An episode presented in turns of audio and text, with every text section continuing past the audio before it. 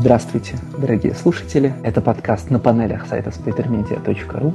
Это его очень специальный выпуск, потому что сегодня с нами не только Станислав Шаркородский. Всем привет. Но и Евгений Еронин.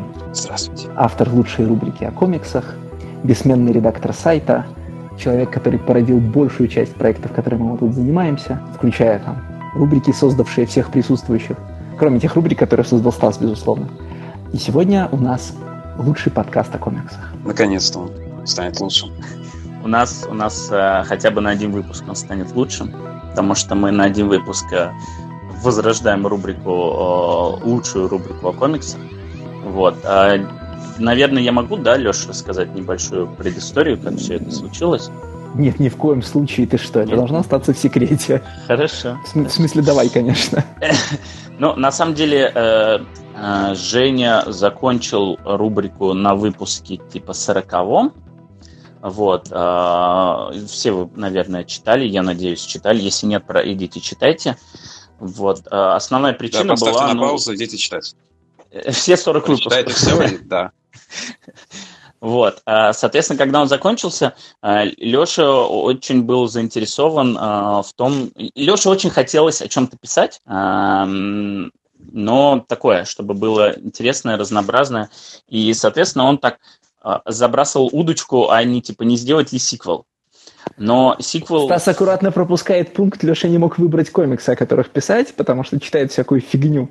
Поэтому ему нужен был кто-то, кто давал ему нормальные книжки. Uh, ну, нормально или нет, мы сегодня обсудим. Вот. А так Леша хотел сделать сиквел, но как это сделать так грамотно и правильно, чтобы... Uh, в общем, это проект Жени, но при этом надо было как-то сделать сиквел, чтобы он не uh, сильно, как это, девальвировал оригинал. Ну, короче, в общем, мы в этом немного запутались и решили в конечном итоге, а почему бы не сделать в той форме, в которой мы сейчас делаем весь контент. Мы зовем Женю, делаем э, сиквел и кроссовер, и очень все довольны, потому что и оригинальный автор на месте, и Леша, который хотел, и я, который эти комиксы заявляю. Так что все более-менее сложилось. А по сегодняшней выборке э, по качеству мы еще обсудим, но мне очень хотелось сделать а, ее максимально разноформатной, в общем, это была и цель всегда в лучшей рубрике, чтобы это были не только там комиксы, которые выходят в больших американских издательствах, а чтобы это было и привозные, и веб, еще что-то. И вот, в частности, сегодня у нас такая достаточно интересная подборка, потому что у нас есть и веб-комикс, у нас есть и престижный графический роман, у нас есть и условная БДшка, хотя, конечно, это не БДшка, потому что это английский комикс, и у нас есть условный сам издат. Вот, поэтому все так вот максимально из разных частей, и по-разному все это издавалось, э, в том числе... По-прежнему нет нас... только манги. Как всегда, у нас нет манги. Да, нет манги, потому что мы не хотим посрамиться, и, в общем, поддерживаем э, образ знатоков, да? Ладно, Леша, тебе слово. Что у нас там первое сегодня? Первый у нас мезолит. Э, это, собственно, та самая БДшка, в смысле, БДшка в значении красиво нарисованный комикс, изданный Архагией. Да? А, это два, два томика. А, написал их профессиональный рассказчик, в смысле старителлер Бен Хэггерти, а, нарисовал вполне себе, как это, мейнстримный художник Адам Брокбэнк. Это мне кажется, надо описывать, для наших слушателей надо описывать следующим образом. Вот помните, в детстве откуда-то в библиотеке приключений и фантастики было навалом книг про первобытных людей. Или с ними встречались значит, наши современные этнографы, или чаще всего это были как книжка «Борьба за огонь», например по-моему, так она называлась. Это были просто приключения первобытных людей. Вот не Тарзана, а натуральных неандертальцев. Вот это, вот это, вот это два раза по 90 страниц ровно про то же самое. Давай я чуть-чуть больше все-таки про а, авторов, потому что вот Бен Хэггерти мне очень понравилось. Я зашел к нему на сайт, мне очень понравилось Э, уровень ЧСВ, который у него просто вырисовывается, если зайти почитать по нему, он просто запредельный. Да, да, да, да. Там, там, там абсолютно шикарно, я не буду это цитировать, но это, э, вот просто зайдите, почитайте. Там в одном абзаце сразу выложена важность человека как э, чуть ли не самого значимого в нашем мире, но у него просто есть прям разделы на сайте. Performance Storyteller, Promoter and Consultant, Trainer and Director – Ну и там дальше уже по мелочи график novels, вот в таком духе. В общем, э, достаточно прикольно, так не, не скромно. Э, художник э, Брокбенд, он тоже парень непростой. Вот, э, он концепт-художник достаточно больших франшиз, в частности для Star Wars он много рисовал. Он работал над всеми восьми фильмами про Гарри Поттера. Он работал над фильмами по Marvel Cinematic Universe, под X-Men. Короче, в общем, достаточно такой востребованный чувак в Голливуде. И работать над этим проектом они начали давно, еще аж в 2007 году, и как раз Адам первый пришел к Бену и сказал, давай что-нибудь вместе сделаем. И тогда вот Бен Хеггарти как раз э, очень сильно, он вообще в принципе действительно старителлер, он вообще очень сильно заинтересован в том, как э, вот эта культура рассказывания истории эволюционировала по ходу э, истории человечества. И вот он в частности был заинтересован, ну мы отдельно про это проговорим, конкретно периодом мезолитом, почему именно этот период ему так важен, тоже проговорим. Но важно, что из всего этого вышло изначально небольшое количество коротких историй, которые еженедельно публиковались а, на, в антологии DFC, а, которая уже почила. И, кажется, в 2010 году вышел первый сборник. Для второго тоже было несколько историй. Мне кажется, не все, но могу ошибаться. Вот. И лет на шесть все это дело было заброшено. И вот только в 2016 году пришла Архая, и сказал, давайте мы все это нормально пересдадим. Как раз пересдал первый том и нормально собрал второй. Так вот у нас появились эти две книжки, которые, в общем, на самом деле им уже больше 10 лет, а, но тем не менее, тем не менее сегодня мы о них разговариваем. И давайте я все-таки подробнее расскажу, почему мезолит. А, Бен Хаггарти говорил о том, что ему особенно интересно был а, период миолита, мезолита, миолита, вот, потому что это тот период, когда Британия, Великобритания, а именно на ее территории происходит. Он вообще сам британец. Ему, соответственно, была интересна история Великобритании, откуда пошли а, там истории, мифы, легенды и прочее. И конкретно в миолит это тот период, когда Великобритания еще не была отделена от Европы, то есть она была частью материка, и ему интересно было рассмотреть влияние материковой Европы на вот мифотворчество Великобритании. Соответственно, вот он изучал как раз этот период и как он сам утверждает, он проделал достаточно большой research по многим направлениям, там археологическое, этнографическое, антропологическое, и очень уж ему хотелось максимально правдоподобно отобразить и тогдашний уклад, и как вот э, происходило деление территорий, и какое было отношение к, к природам, божествам, к природе, к божествам и прочее, прочее. В общем, все это исходило из его такого личного интереса и, скажем так, из того, что он делал всегда, и в итоге вот вылилось в вот этот вот комикс. Слушай, я, кстати, вот не могу врубиться, а что значит, собственно, слово мезолит? В том смысле, ну, что Типа ты же период. тоже сбиваешься на слово неолит. Ну, э, ну, в смысле, мезолит это по-английски миолит. Точно? В смысле, что я вот сейчас... А, я понял, да. Э, в смысле, просто, по, понимаешь, просто по слову мезолит, оно нифига не гуглится, а оно просто на самом деле, мезолит, ну, в смысле, мезолит без ха в конце. То есть, нет, мезолит это не, не неолит, это э, период между палеолитом и неолитом, оказывается. Ну, вот. миолит. Да, все. Нет, между нео... Ну, типа, это то, что перед неолитом. Вот, вот, это период перед неолитом. Э, вот. Э, и... А, и оказывается, он используется... Этот термин используется не для всего мира, а только для Старого Света. Неважно. Он там по-разному, он там по-разному. По, э, это как бы там есть определенные характерные э, особенности, да, присущие там, насколько развита культура, как работают там с камнем и прочее, прочее. Вот, соответственно, есть определенные критерии, и просто в зависимости от территории он проходил в разное время. Естественно, в Средней Азии он проходил раньше, вот, в Европе он проходил позже. А, и, соответственно, нельзя его вот всю человеческую историю загнать в определенные рамки, что вот везде он проходил в одно и то же время. Вот нас сейчас интересует конкретно, когда он происходил в Европе, это что-то типа там 12-8 тысяч лет до нашей эры. Вот там примерно такие границы. Конкретно вот этот комикс, он рассказывает о том, что происходило там в середине 10 тысяч лет до нашей эры. И, опять же, важный момент в том, что на тот момент Великобритания еще не откололась, была частью там, Европы и, соответственно, могла максимально впитывать все то, что могла дать континентальная Европа. Это сейчас вообще круто звучит. В 2019 году Великобритания еще не откололась и была частью Европы. Через пять лет будет слушаться особенно хорошо. Да. Но если Почему ты лет... уверен, это- что... Ты настолько уверен, что через пять лет Брекзит состоится? Да, Я- это еще, еще не факт.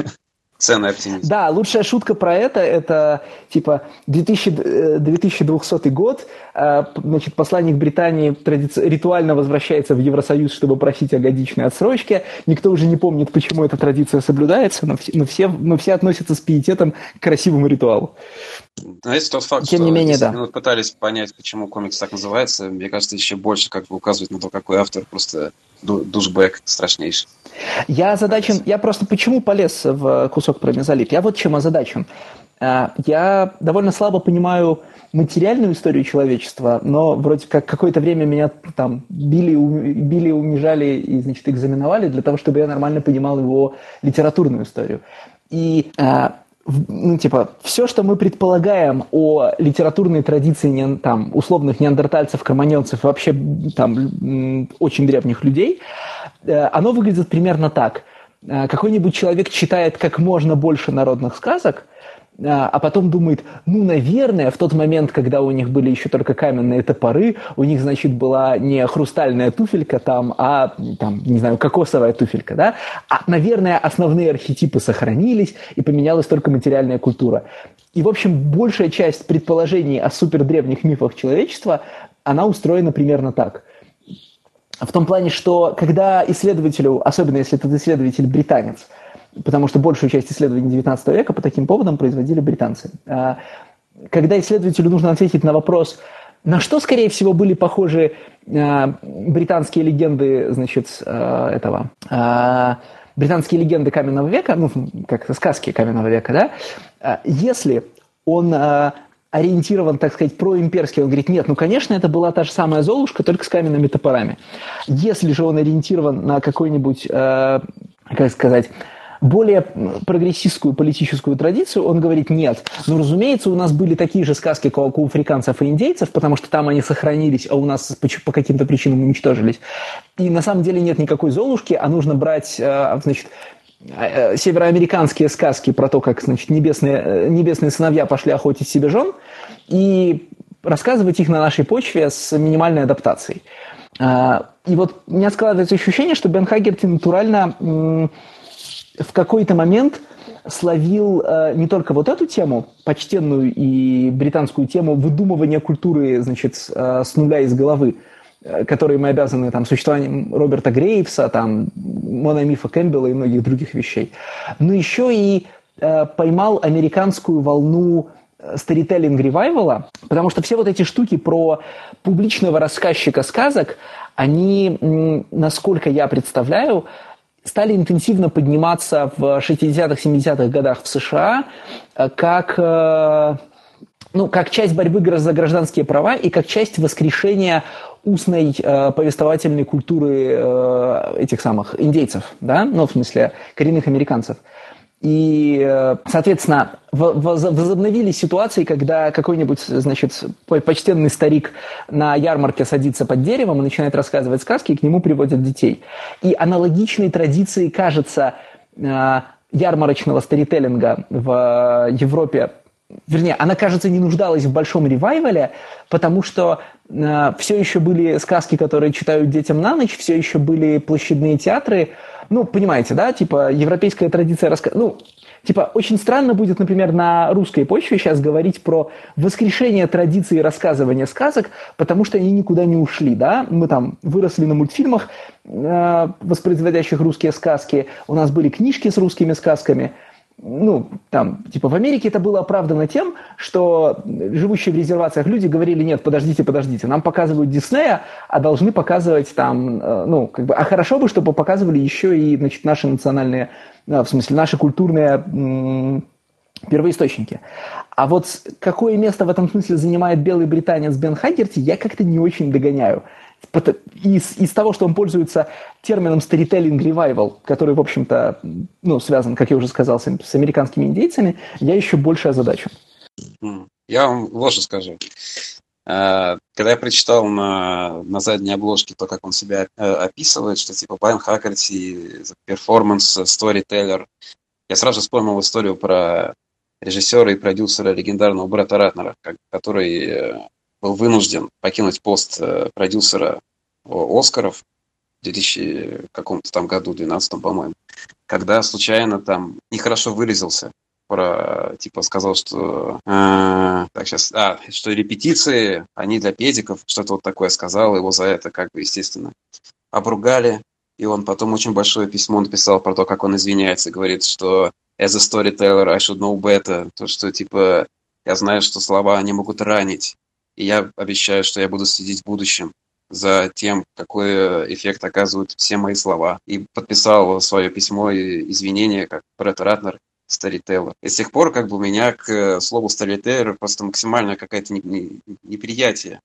И здесь оно как бы просто во сто крат, по-моему, увеличивается, то, что как даже как Леша это описывает э, с академической стороны, то, что это просто мужик, который э, известен тем, что он пересказывает сказки народов мира.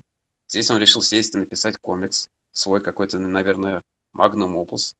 И он вместо того, чтобы сделать какую-нибудь антологию этих сказок, он просто берет и делает какую-то спекулятивную работу о том, а какими они могли бы быть вот где-то здесь. То есть понатыкал совершенно разных каких-то историй и засунул в мезолит, и с максимальным ЧСВ все это подается. Какая-то не знаю, история. Подождите, подождите, а мы что, в лучшей рубрике о комиксах будем критиковать работы их? Я был к этому не готов.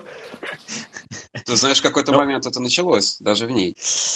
Э, это действительно началось, но я сам специально по, пораньше сказал о том, что этот автор с каким-то запредельным ЧСВ э, все-таки желая это дело отделить, потому что э, то, как он себя любит, оно не должно влиять на то, насколько он профессионально делает свою работу. Потому что когда он мне говорит о том, что он там встречался с профессорами, ну, мне, как читателю его интервью, говорит о том, что он там встречался с профессорами, э, говорил о том, что как по ходу их работы э, определенные, прям перечисляют, определенные открытия меняли их подход, я искренне верю к тому, что он очень профессионально ко всему это подходит, и не на уровне, что я, в общем, вам сейчас расскажу, как люди жили и как жить должны были. То есть я верю в то, что он может э, искренне э, и максимально научно, насколько он способен подойти к этому вопросу. Ну, насколько научно можно подойти к вопросу написания художественного произведения. Поэтому... Хорошо, справедливости ради, я прочитал это описание по он перформанс Storyteller, когда дочитал первый том. В то конце. Есть, это уже было после. Да, это было уже в конце. Я тебе скажу, как я читал этот комикс. Я прочитал его первым из того, что было оглашено в списке. И впечатления от него были, были у меня крайне какие-то мутные. Думаю, боже мой, ну что за нудять? Ну окей, ладно, значит, там структура такая, то, что вот есть этот народ, про который он рассказывает. Есть, э, видимо, номинальный протагонист, мальчик маленький, который попадает в разные ситуации, его нужно из них вытаскивать. Он глуповат, но ему, видимо, это простительно. И всякие разные старые там, старейшины там, рассказывают ему разные мифы которые не то имеют отношение к происходящему, не то не имеют. Э, параллельно идет какое-то повествование, хотя как бы его особо не собирается, просто показывают какие-то там э, соседнее племя, показывают э, старуху, которая там рядом живет, какая-то волшебная старуха. В общем, вот как-то вот все это идет, идет, идет. Несколько сказок рассказано. Все, книга кончилась. Я думаю, блин, ну вот для чего все это было? Потом, значит, проходит несколько дней, я читаю другой комикс для этой рубрики. Точнее, как я хочу сесть прочитать там, следующий комикс, я выбираю из тех, что у нас там задано. И тут я вижу, что лежит мезолит том 2. Думаю, твою же мать. Так там второй том был. Я думаю, блин, это же еще 90 страниц. Ладно. И в нем, конечно, ситуация несколько меняется, потому что там а, как-то это все начинает более-менее собираться в единое целое, эти линии, которые он задал в первом томе. Но у меня все равно в конце оно не сложилось, как-то, как именно должны переплетаться все эти сказки, и почему, к чему это все ведется. Ну, то есть, ну, такая эзотерическая вещь. Окей. Ну, она, для что слушателей... она должна открыть? Э, да. Э, да, ну, в принципе, ты проговорил, как бы в этот комикс, в нем есть три э, такие магистральные линии. Есть вот Coming of Age история Пойки. Mm-hmm. Она как бы обрамляющая, но она не сильно прям развивающая, то есть нету такого сильного персонажного развития. Но, тем не менее, есть э, какое-то последовательное поступательное движение его от а, не мальчика, а мужа, да. Вот, есть, соответственно, история про то, как народ жил, какие были обычаи, какие у них были конфликты, какие проблемы. Там, на самом деле, очень большое внимание к деталям. То есть, если посмотреть, там прям четко видно, как сменяются сезоны, что они в каждый сезон делают. То есть, это такое даже полудокументальное чтиво, с другой стороны. А третье – это вот все вот эти вот истории и как они в том числе влияли на то, как развивалась жизнь, как этот уклад формировался. То есть есть как бы ну, такие две же... составляющие, которые периодически друг в друга перетекают э, и периодически друг на друга влияют. Но это именно спекуляции э, автора на то, как какие-то истории могли влиять на то, как развивалась жизнь. Он ведь... да, ну, Нет, но это в некотором смысле понятно. даже не спекуляции, это просто цельнокро... цельнокройный вымысел.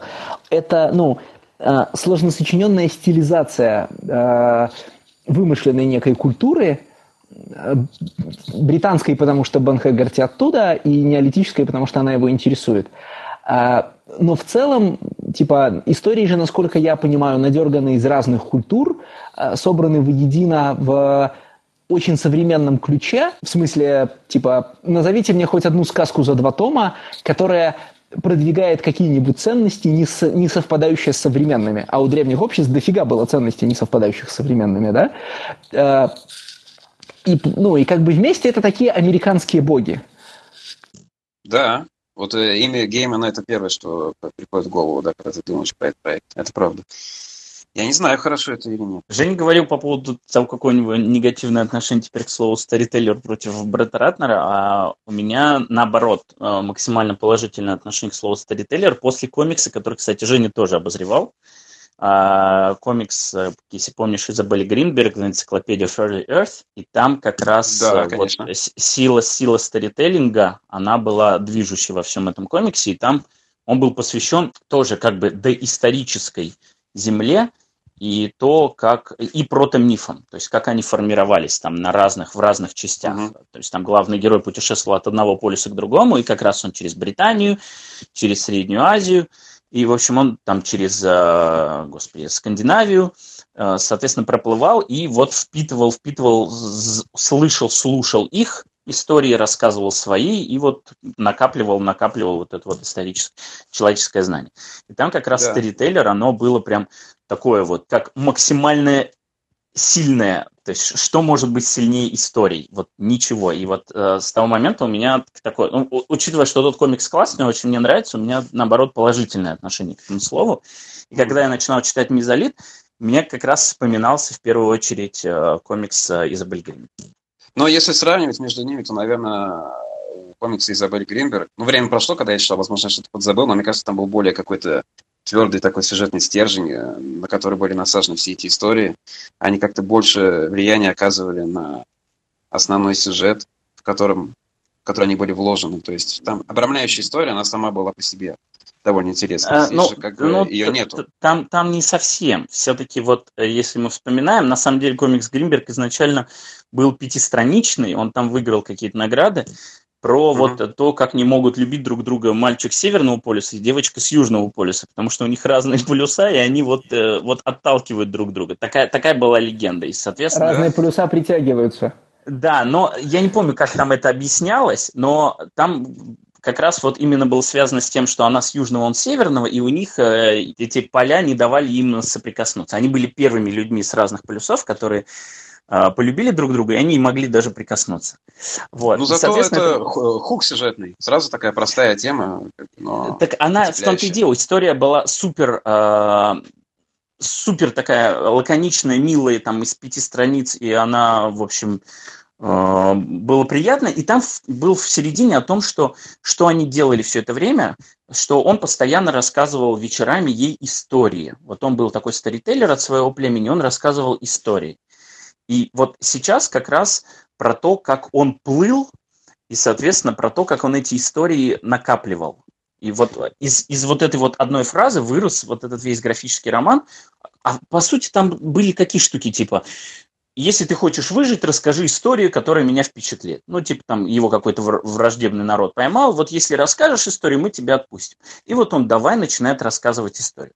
Там вся фишка была в том, что ты во всех этих историях видел, это реально были прото-мифы, ты во всех их видел, что потом там отсюда такая, там тут религия отсюда взяла, отсюда еще что-то. И вот ты видел ростки для всех тех э, историй, которые пошли потом. То есть это вот основа всего. И вот как бы в этом была. А на самом деле сюжет он был условен. Это просто реально такое обрамление для того, чтобы эти истории рассказывать. В этом плане, мне кажется, здесь побольше мяса.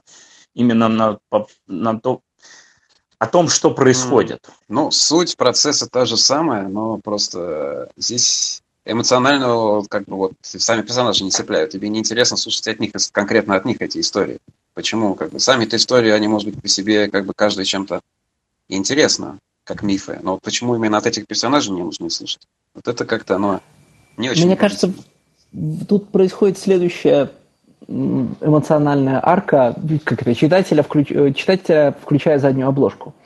Сначала ты обнаруживаешь перед собой очень highly produced комикс, и чем дальше ты приближаешься к концу тома, тем больше ты задаешься вопросом, чуваки, но если бы вы были там, значит, поделкой какого-нибудь э, грустного канадца в одно лицо, который просто рассказывает рисованные истории, и он бы сам это писал и рисовал, и делал это трогательно, трогательно неряшливо, я бы понял, почему у вас истории такие, значит, гипоаллергенные. Но у вас страшно высокопро... значит, высокопроизведенный комикс, виртуозные страницы, и вы рассказываете мне легенды, ни одна из которых меня не может, как... не может зацепить, но не потому что даже, что они слабенькие, а потому что в них нет решительно ничего нового. Э, ну, как это, знаете, все, что интересное, не ново, все, что новое, не интересно. А что же вы как бы ну, не дотягиваете до условно уровня сборника рассказов Нила Геймана с таким-то уровнем продакшена, а потом ты смотришь на последнюю страницу, и у тебя дополнительно ухудшается впечатление, потому что это не просто средненькая БДшечка, э, в которой очень крутой рисунок и довольно посредственный сюжет, а оказывается человек, который делает эти сюжеты, еще и уверяет нас, что он прямо круто вкурил все, что нужно вкурить, и прямо вот, значит, storytelling revivalist, то есть э, истории, которые он рассказывает в мезолите, вероятно, должны в его исполнении устно на соответствующем мероприятии как-то еще сильнее цеплять. Хотя, как бы, если твою историю не вытягивает рисунок Брокбенка, то что же ее вытянет-то? Э, ну, я, кстати, не, не исключаю, что в устном пересказе они, может быть, и больше цепляют. Тут я как бы делаю, может, некоторую поправку на то, что мы довольно компетентные читатели, в смысле, что ничего из того, что нам здесь рассказывается, не оказывается для нас уж очень экзотическим. Ну, сказки, ну, архаические истории, ну, протомифы. Ну, вот видите, там, вы читали другие комиксы про протомифы. Там, я читал, там, условно, там, африканские сказки. А, мы читаем периодически комиксы, которые тоже занимаются привычными сторителлинговыми а, конструкциями в непривычных обстоятельствах – ну, разного рода мифами, сказками и фэнтези, да, и, как следствие, может быть, мезолит для нас не очень удивителен, тогда как для человека, который переходит к нему от, э, не знаю, БД-версии Тарзана, там, не знаю, Скорпиона, вот и вся, всяких таких штук, она гораздо более экзотична. Хотя, с другой стороны, этот человек мог с той же, с той же полки в том же Банде Дезине магазине снять какого-нибудь, э, я не знаю, инкала и как бы поменяться на всю жизнь. А вот, Алеша, вот на твой взгляд начитанные, эти истории, все эти мифы, они более-менее из одной культуры собраны? Или все-таки из разных? нет, не нет я не готов, типа, я не готов тебе с карандашом сказать, вот это отсюда, вот это отсюда с точностью до 100 миль. А, но нет, они совершенно все разные. Я здесь, ну, как бы где-то улавливал американских индейцев, где-то улавливал скандинавов вообще, ну, мелкую скандинавскую мифологию, где-то эту самую Мезоамерику. Меня больше всего беспокоит, что я здесь очень мало улавливаю сверхархаичных европейских мотивов и в основном улавливаю ну, новый свет, потому что автор-то, казалось бы, британец и хочет писать про Британию и даже показывает нам Британию с орбит. Ну вот, ну, да. Нет у вас ощущения, что они действительно как-то вместе не, не клеются, потому что они совершенно разные народы и тональности, и разные ценности? У меня такое ощущение не возникло. Я вот, э, скажем так, Первое, я скажу в защиту комикса, но это чисто личное было мое. Почему мне этот комикс нравится? Потому что я просто испытываю а, такую личную слабость к доисторической, а, к доисторическому сеттингу.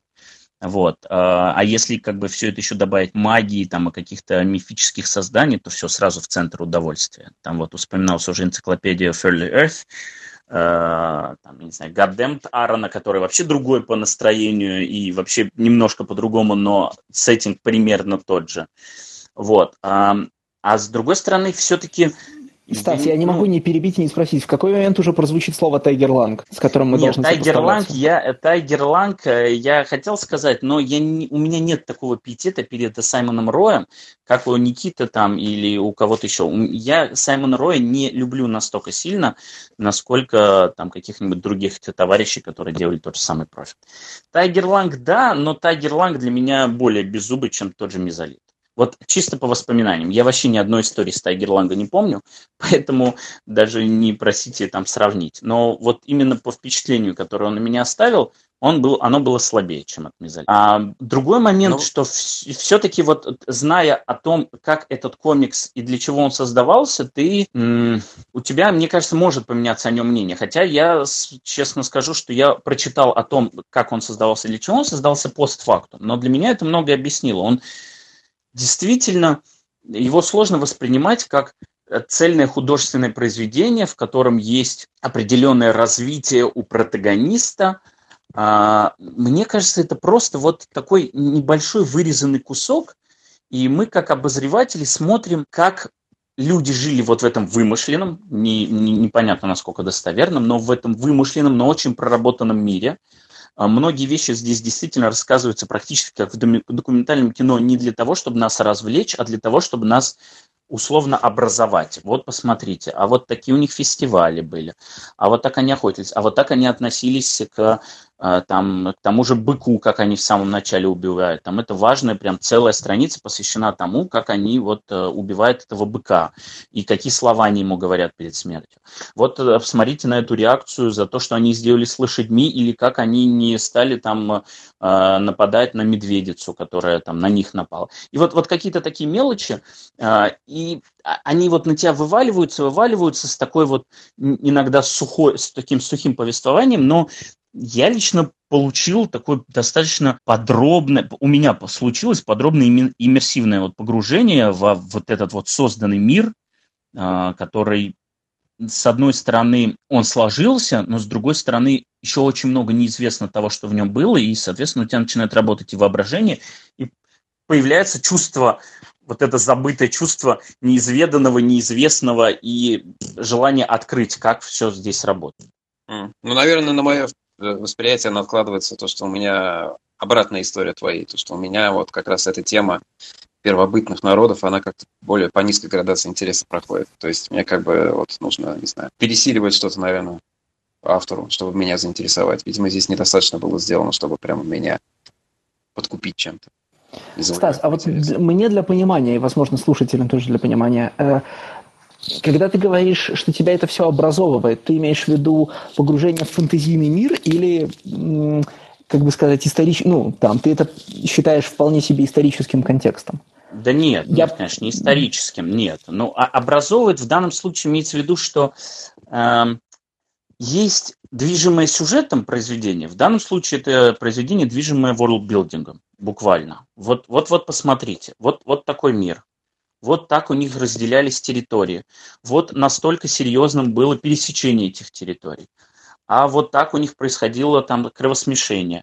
А вот так вот. И, и вот такие вот вещи я понимаю прекрасно, что если тебя этот мир не заинтересовал, тебе все эти вещи, они будут вот реально такой нудятиной, типа, ну, ну, come on, где действие? Давайте, вот хорошо, расскажите мне какую-нибудь историю, там, по крайней мере, офигенно нарисованы гигантские синие дети-людоеды а, или там девушки-лебеди, и вот очень красивые есть образы. И, и, и вот эта часть тебе, она становится наскучной, и ты ее можешь буквально перелистывать. А если тебе нравится вот такое вот постепенное погружение, такое методичное и иногда меланхоличное, вот э, буквально без каких-то интенционных всплесков. Вот тебе рассказывают, рассказывают однотонно. Но так, тогда тебе будет интересны все эти детали. Вот просто посмотреть, да, и самое интересное, что они же все равно в какой-то момент выстреливают, да, например, в том же самом первом томе, который кажется такой разрозненный, что для слушателей, да, я расскажу. Вот первый том он очень четко делится. Там буквально одна история про то, как этот народ жил, вторая история про то, как этому Пойке, главному герою, рассказывают легенду. Там третья история про то, как жил, четвертая рассказывают легенду и так далее.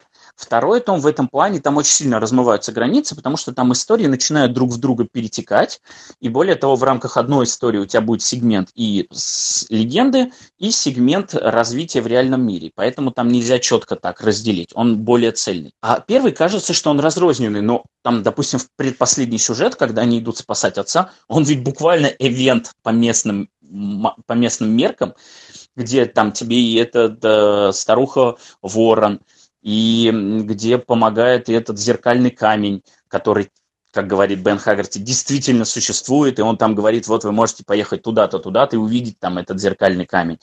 Вот. И э, их конфликт с этой территорией, и то, что какая травма с ним случилась. И вот все истории, они в конечном итоге буквально как фильм «Мстители». У нас есть пять историй, которые вводят какие-то концепции. В шестой истории мы их собираем в одну и делаем типа эвент. Вот. Мне ну, вообще понравилось. Этот комикс, этот комик же чем дальше, тем больше становится комиксом. В смысле, э, Хагерти постепенно открывает для себя прелести э, ну, ну, типа сериализованного сторителлинга про супергероев. Ты открываешь второй том, а, значит, он начинается с разворота, на котором нарисованы пчела и ворон, и это точ... ну, этот разворот предназначен только для людей, которые читали первый том, да, да в смысле, это, как бы сказать, не рекапная страница, да, но это символика, понятная только нашим постоянным читателям. И, соответственно, всякие другие сквозные, всякие другие сквозные штуки, которые ты описал, они отсюда же. Но отсюда же, как мне кажется, и вот этот прикольный трюк, а, когда Пойка – это вечный мальчик – Потому что в конце первого тома он проходит инициацию, и э, арка первого тома заканчивается по смыслу тем, что он становится мужчиной. Но поскольку он как, как это, как Спайдермен вечный школьник, мы входим во второй том, и там нам опять начинают говорить, нет, Пойка еще не мужчина, Пойка, ну там, Пойка мальчик, так не, не считается. И к концу второго тома он опять символически проходит инициацию, и на последних страницах символически снова становится мужчиной. Выйдет третий том, и все пойдет по кругу. Блин, а что, будет третий том еще? Да нет, вроде как... Э, да, вот Женя, ну а кто же останавливает э, сериализованный сторителлинг, когда он приносит деньги? Если у, э, значит, у Брокбенка будет желание еще рисовать за деньги, то я уверен, что третий том тоже выйдет. Ну, вот, ну мне, кстати, кстати понравилось. Да. Да, ну, хорошо, да. Ладно, скажу. Я не хочу показаться каким-то, не знаю, любителем э, истории, которая работает каким-то правилам, но вот не знаю, почему-то вот у меня Пойка вызвал какой-то негатив. Просто он такой идиот, который постоянно влипает в какие-то ситуации, ничему не учится и как-то... Ну, Пойка же это, это же как бы для нас, то есть это, это мы, мы в этой истории, и Пойка нужен для того, чтобы его глазами мы видели весь этот мир. Для того, чтобы мы видели мир и в разных его проявлениях, Пойка должен влипать в разные ситуации. А, то есть Бен Хаггарти считает меня идиот. Но Мальчик, мне, кстати, который все время падает. Томе, да, мне во втором томе э, к вопросу о супергероике мне очень понравился вот этот свихнувшийся вождь а, а, враждебного племени, который с ума сошел, увидев этот артефакт. И во что это в итоге вылилось, прям очень жутко. Мне кажется, что, что кого-то он мне напоминает даже из DC-шных комиксов, но я не могу вспомнить кого. Типа, и одновременно это чувак... же самый не архаический кусок. Это часть, которая наименее похожа на традиционную сказку в, смы... в, в силу того, насколько явно в ней проставлен месседж, да? А, ну, знаешь, там, еще добро было бы, если бы этот вождь сошел с ума над грудой золота, и то это обычно поздняцкие переписывания, в которых хотят вывести классовую мораль, да? Такой маленький, а уже дракон. Но, это, но вот здесь же, э, знаешь, обычно истории про архаические сказки со странными предметами, они вообще для нас непостижимы, потому что контекст утрачен. А какие-то люди что-то делают, а ты вообще не понимаешь, почему они это делают. А здесь натурально наступает э, этот, как его, кольцо всевластия, ну там, Сильмарил, да? Вот, вот у тебя есть блестящий, блестящий камушек, а, значит, все, все, кто, все, кто им завладевают, становятся им очарованы, кроме маленького человека, который, ну, который больше ценит людей, чем блестящие камушки. И обязательно он всех губит. Но это натурально Сильмарил. Ну, в этом плане первый и второй том действительно отличаются, потому что все легенды первого тома заканчиваются плохо. ну как плохо. Первая легенда про этого людоеда, она вроде как заканчивается хорошо, потому что этого людоеда уничтожают, а потом нам говорят, что ты же ему не дорассказала концовку, что оказывается где-то есть пещера, где этих людоедов тысяча, и, в общем, это зло не искоренить. А вторая история, которая вся такая трагичная про любовь к э, девушке-лебедю, она заканчивается, ну, вообще прям heartbreaking, когда оказывается, что все, когда они уже все прошли, и теперь они могут спокойно жить вместе, ни хрена. И э, вот этот вот последний э, кадр, где она там с ребенком в этих крыльях лежит, э, очень сильно бьет. То да, второй том, он, трейлер, он... Да, как, прямо как трейлер фильма «Лед 2». У них все хорошо, а потом она умирает природу. А, а второй том, он в этом плане максимально положительный, потому что даже вот эта история про двух э, зазнавшихся э, сестер, которые все говорят, что типа, ха-ха, ты не мой уровень, ты, ты не моя лига, вот, а он в конце заканчивается хорошо, когда их отрезвляют благополучно, и все. Как бы. Вот там рассказывается, как хорошая сказка такая. Там нету вот этого твиста. Ну, что значит заканчивается хорошо? Они, смотри, они пообещали они за практически первых встречных, и потом на вопрос, а они вообще были счастливы? Говорят, ну, достаточно счастливы, говорит, говорит пожилая, ну, не пожилая, а старшая женщина, глядя абстрактно вдаль. Но, не, но это уже вчитывание начинается. Мне кажется, что по истории там достаточно четко все было проговорено, что э, хорош. Вот вы замахнулись на богов, и что из этого вышло? Сами-то вы кто? Ну, ладно. Слушай, и мне при этом, кстати, есть... кажется, что, знаешь, что вот финал, э, финал невест, э, значит, финал небесных невест, он-то как раз вполне традиционно сказочный, особенно когда ты над ним вот сильно не рефлексируешь. В смысле, ну да, как бы пообещали жениться на тех воинах, которые их спасут, те их спасли, они вышли за них замуж. Как бы о том, что на этом не строятся какие-то длительные отношения, ты как бы не думаешь, потому что в архаическом обществе это не важно, а когда тебе рассказывают сказки, это не важно вдвойне. А вот финал из, значит, э, значит, этой невесты лебедь, он какой-то такой, э, он выглядит для меня несколько искусственным, в смысле, он выглядит для меня маневром человека, который хочет показать нам, что архаические сказки не обязаны заканчиваться хэппи-эндом. В смысле, это не его, не естественное э, странное завершение архаической сказки, да, где просто, ну, люди так легко относились к вещам. Ну, типа, оп, она умерла родами, это, ну, совершенно бытовое явление, половина сказок должна так заканчиваться. А это осознанное закручивание гаек. Типа, вы знаете, нет, старый вариант сказки не может заканчиваться хэппи-эндом. Вот, значит, на тебе, померла она. Не, ну мне кажется, что это четко вырисовывается из того месседжа. Он ей сказал, что если ты уйдешь отсюда, ты сразу станешь смертный. И все бессмертие утратишь. И при первой да, же она могла бы ситуации она, она могла бы умерла. и... Ну, как бы не все так просто. Типа, окей, это твой выбор. Вот. Ты отказался а от вот... бессмертия, и, и, и ты не была готова к смертному миру. И при первой ситуации она помирает. Да, обрати внимание при этом, как редко в этом, в этом комиксе вообще кто-то умирает просто так.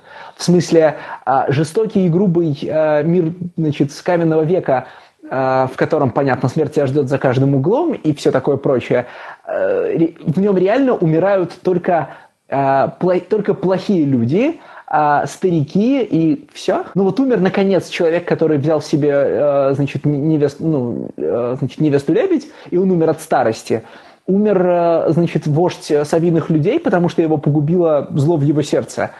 А, ну и понятно, умерли совиные люди, которых погубил их вождь.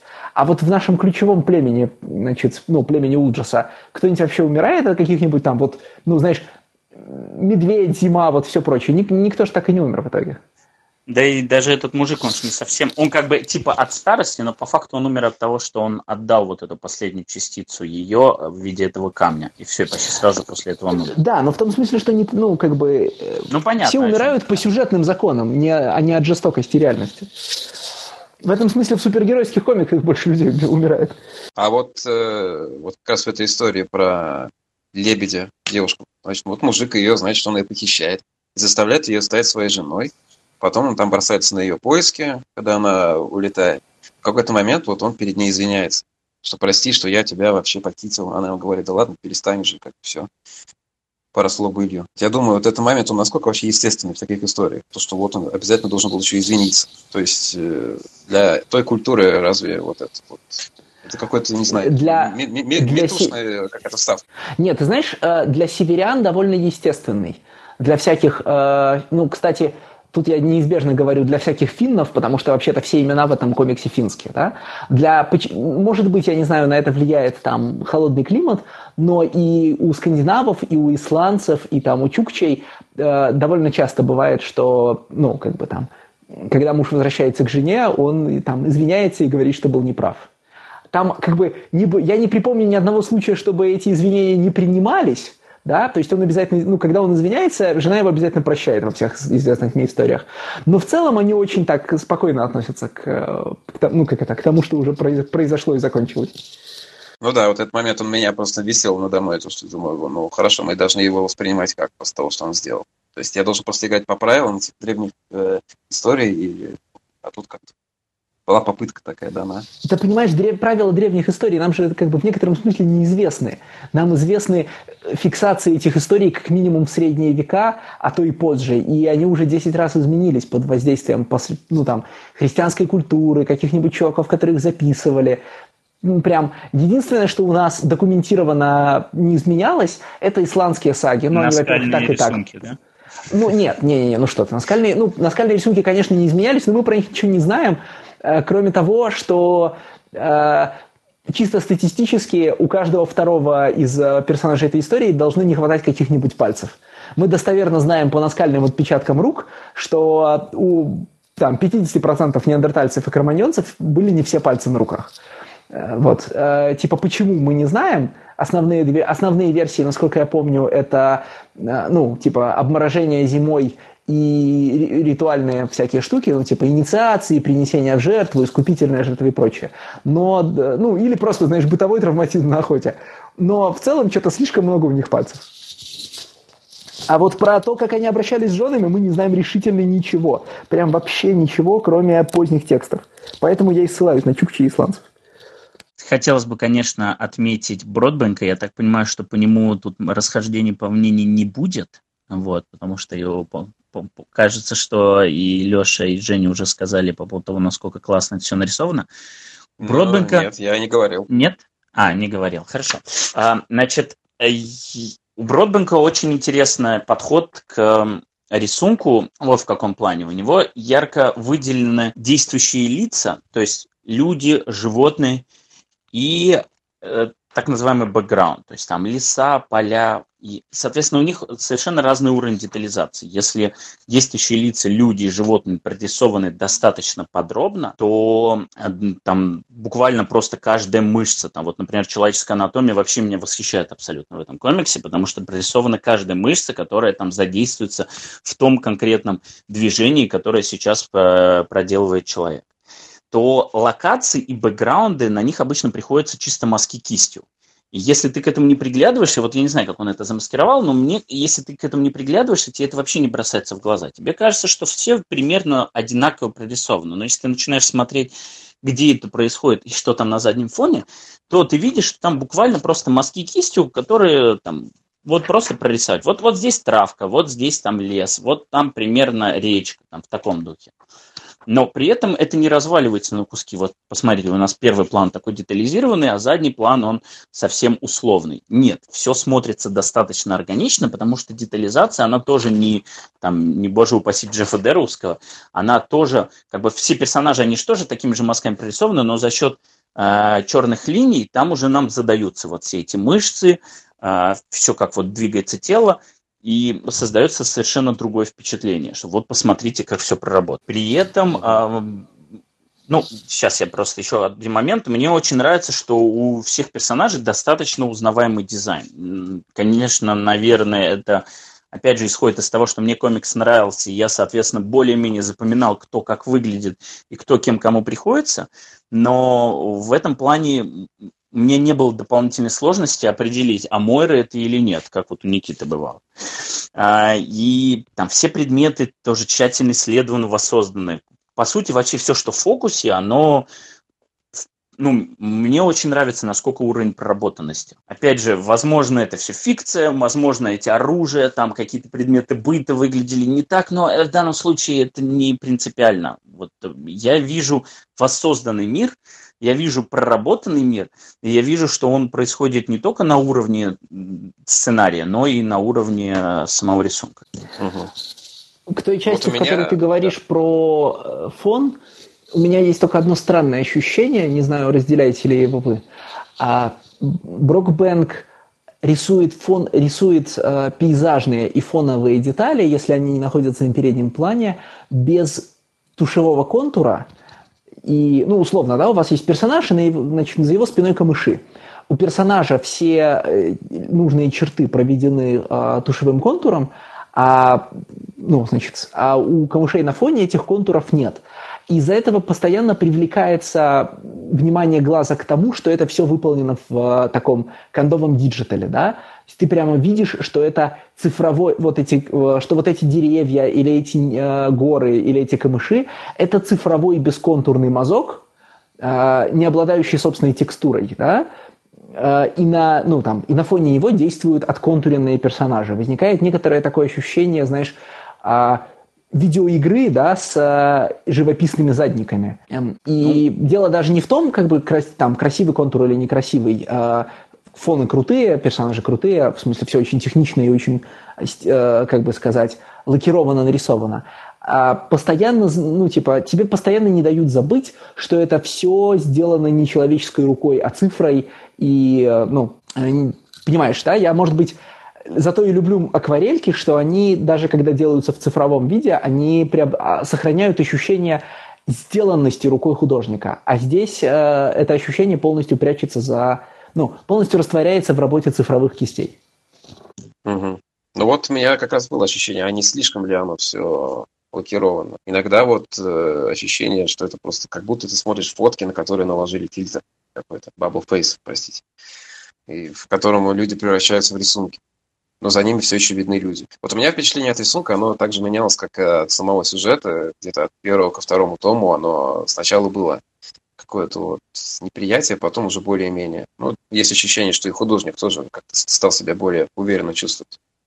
Я про него почитал, насколько я понял, он до этого комикса вообще не делал, он занимался концептами кино. И, в принципе, это заметно, что он здесь как бы учится рисовать комиксы, что-то там рассказывать. Вот именно с концептами у него лучше получается, потому что самые яркие впечатления это как раз когда появляются какие-то деформированные персонажи, какие-то яркие образы, типа того же лебедя или этих вот зеленых детей, в смысле синих детей. Это смотрится интереснее, при том, что страницы сами по себе не кажутся интереснее. А вот со второго тома оно как-то сразу начинается более необычно. То есть и кадры становятся не такими прямоугольными, начинают ехать в разные стороны.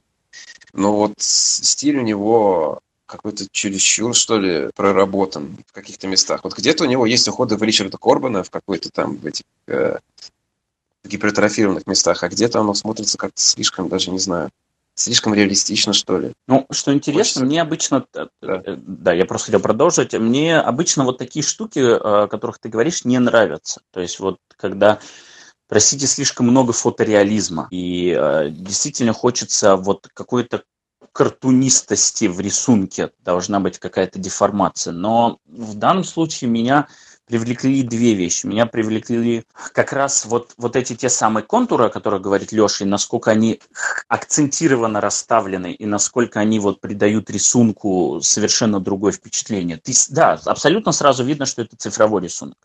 Персонажи, задники, все это сразу видно, что цифровой рисунок. А, в этом плане я, наверное, на стороне Леши, что я тоже вот как бы за handmade, да, чтобы вот прям рукой, чтобы прям карандашом прорисовано, или теми же самыми акварельками и прочее. И и что, ну, как бы конечный итог все равно происходит на цифре, да, потому что цифровой колоринг, он в конечном итоге вот создает это впечатление, но, по крайней мере, ты видишь, что исходный рисунок, там, он создается рукой. А, но здесь вот я не знаю, возможно, именно за счет того, насколько грамотно здесь этот контур проходит и насколько вот прям мне, мне, правда очень понравилась анатомия. Вот, мне правда понравилось. Притом это не такая прям замороченная, что вот прям там каждый штришочек тебе присутствует. Нет, вот буквально несколько, три-четыре линии, и у тебя прорисовано фи- человеческое тело, насколько вот оно сейчас, какие мышцы задействованы, как вот оно сейчас стоит, я вижу, насколько человек заморочился. Не знаю, просил ли он кого-нибудь там из а, знакомых с хорошей фигурой, чтобы они каждый раз вставали в необходимую позу, как это делают многие фотореалисты. Это не принципиально, но мне нравится конечный результат. И плюс, конечно, вот это киношное прошлое, ну, настоящее и основа, оно дает осознать, потому что ну, рисунок достаточно кинематографичный. Иногда есть совершенно потрясные кадры, там, в той же самой первой истории, когда мальчик оказывается напротив быка, прям хоть, хоть распечатывай и вешай. Вот один момент, который запечатляет в себе вот весь ужас. А один кадр, который запечатляет в себе вот весь ужас момент. Вот такие да, вот нужные но... ракурсы он периодически ловит. Но при этом, э, да, но при этом есть штуки, связанные с э, iFlow, да, как бы это сказать по-русски, с движением глаза по странице, которые напоминают тебе, что нет, это сторибордовый художник. Он расставляет кадры рядом, а на самом деле в его голове они, перех... в голове они переходят по монтажу из кадра в кадр. Вот давайте сверхурочно откроем рубрику «Есть одна страница», если у кого под рукой есть.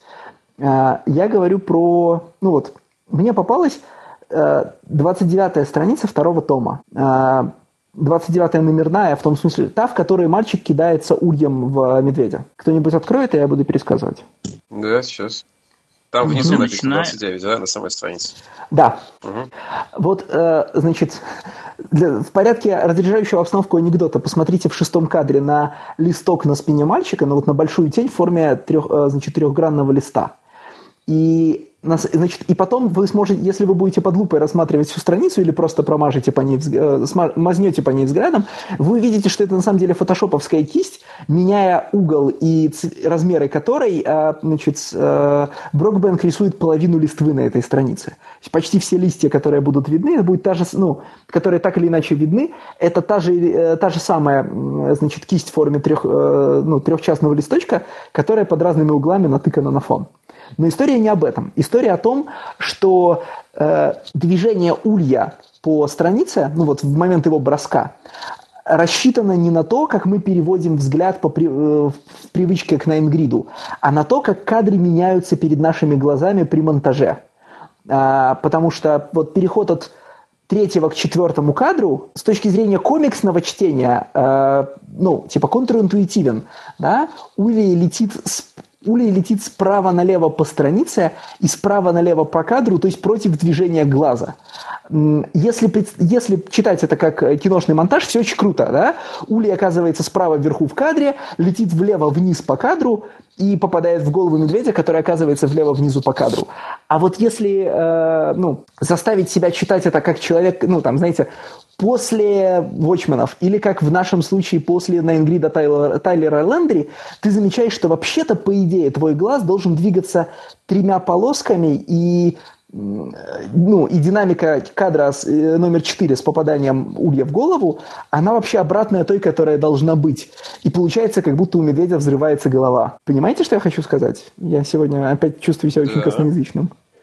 А как бы ты исправил? В какой бы кадр ты поставил э, замах?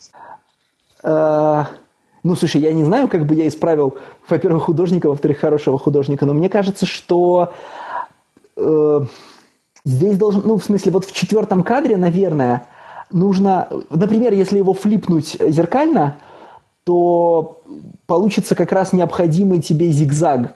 Ты справа налево по верхней части кадра возвращаешься от третьего к четвертому, и потом движешься вправо вниз, следуя траектории летящего улья и тогда четвертый кадр работает на движение глаза на ингриде. Я не вижу, я не понимаю. Вот смотри, ты сам поговоришь про зигзагообразное чтение. Вот ты от третьего кадра идешь к четвертому, и ты как раз идешь от а, правой а, границы страницы к левой границе страницы. И точно так же летит этот долбанный улей. Прям как ну, идет твой глаз.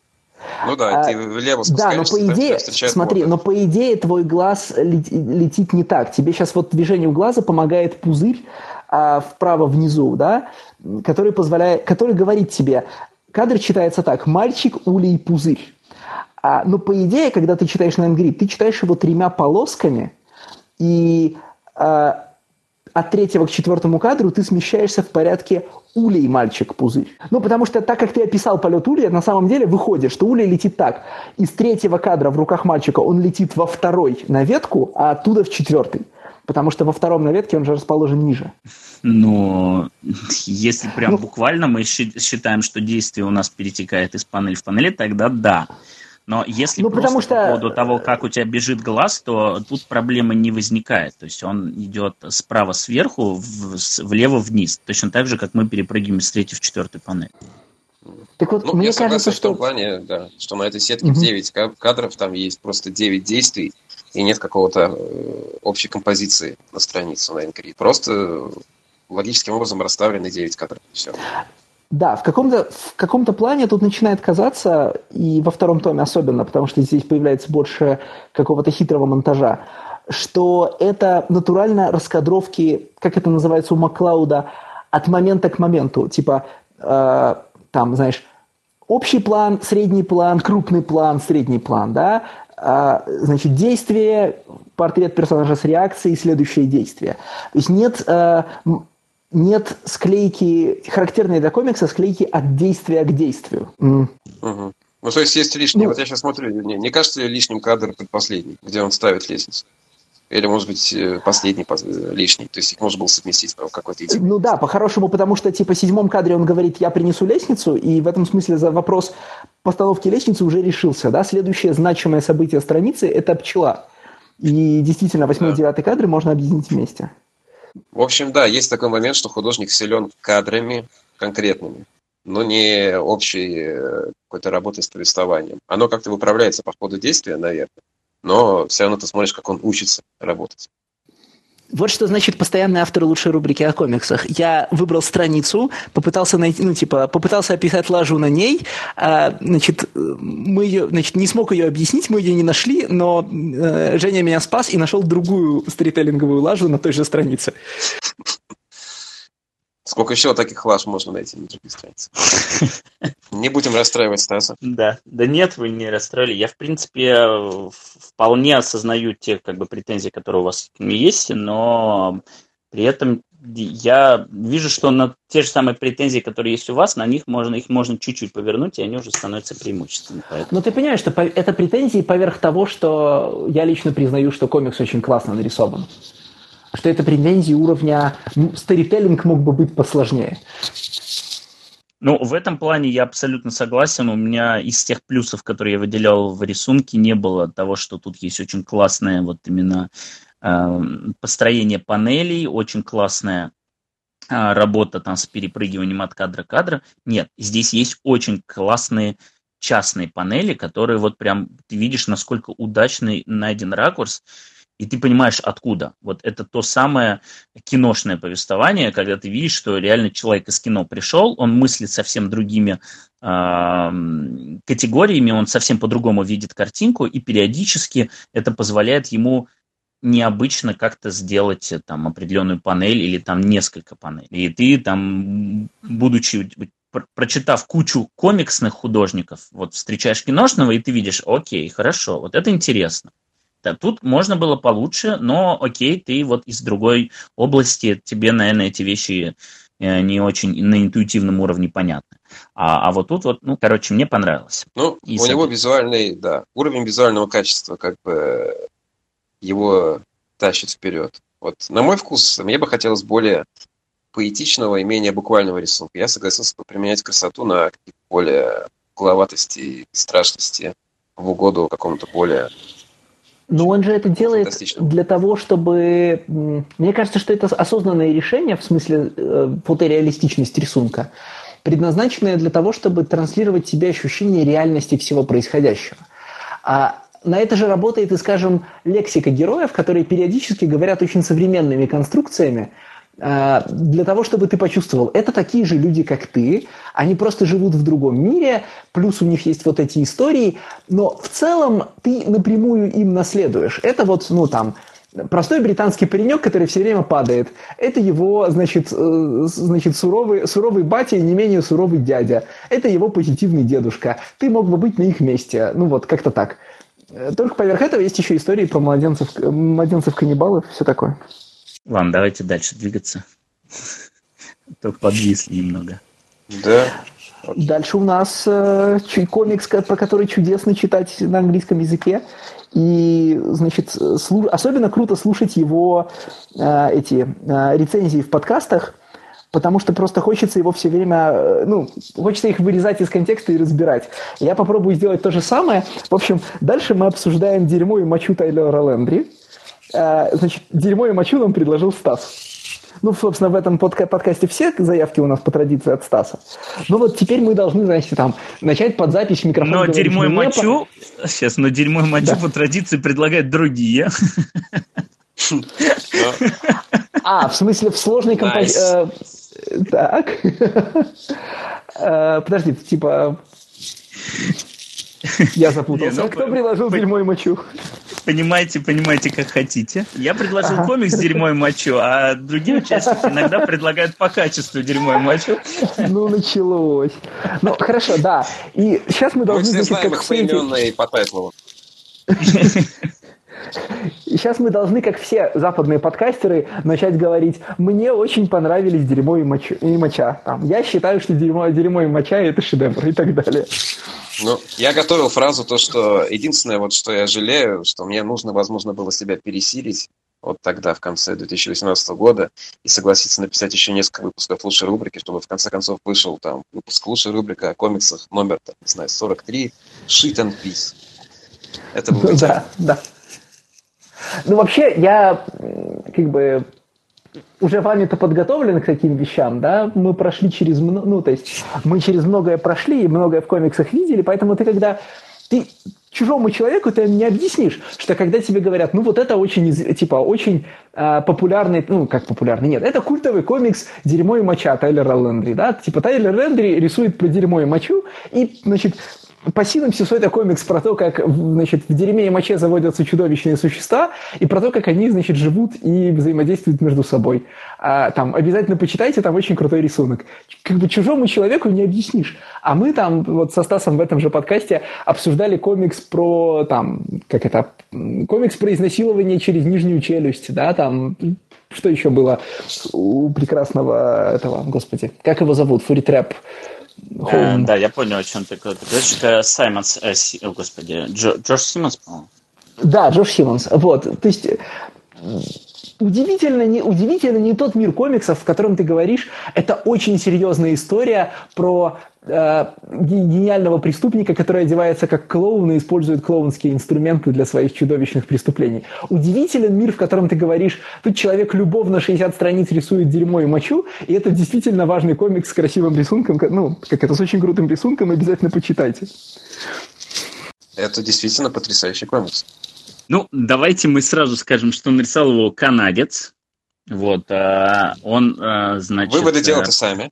Да, делайте выводы сами, как, какая у него жизнь. Но на самом деле а, это не очень, скажем так, массовый автор, да, он вообще, в принципе, комиксы рисует условно как хобби и как э, такой свою вот страсть, потому что днем он работает в геймдеве, ночью он делает комиксы. И у него, соответственно, есть несколько коротких комиксов онлайн. Мы уже второй выпуск подряд обсуждаем автора Study Group Comics. Можете зайти посмотреть.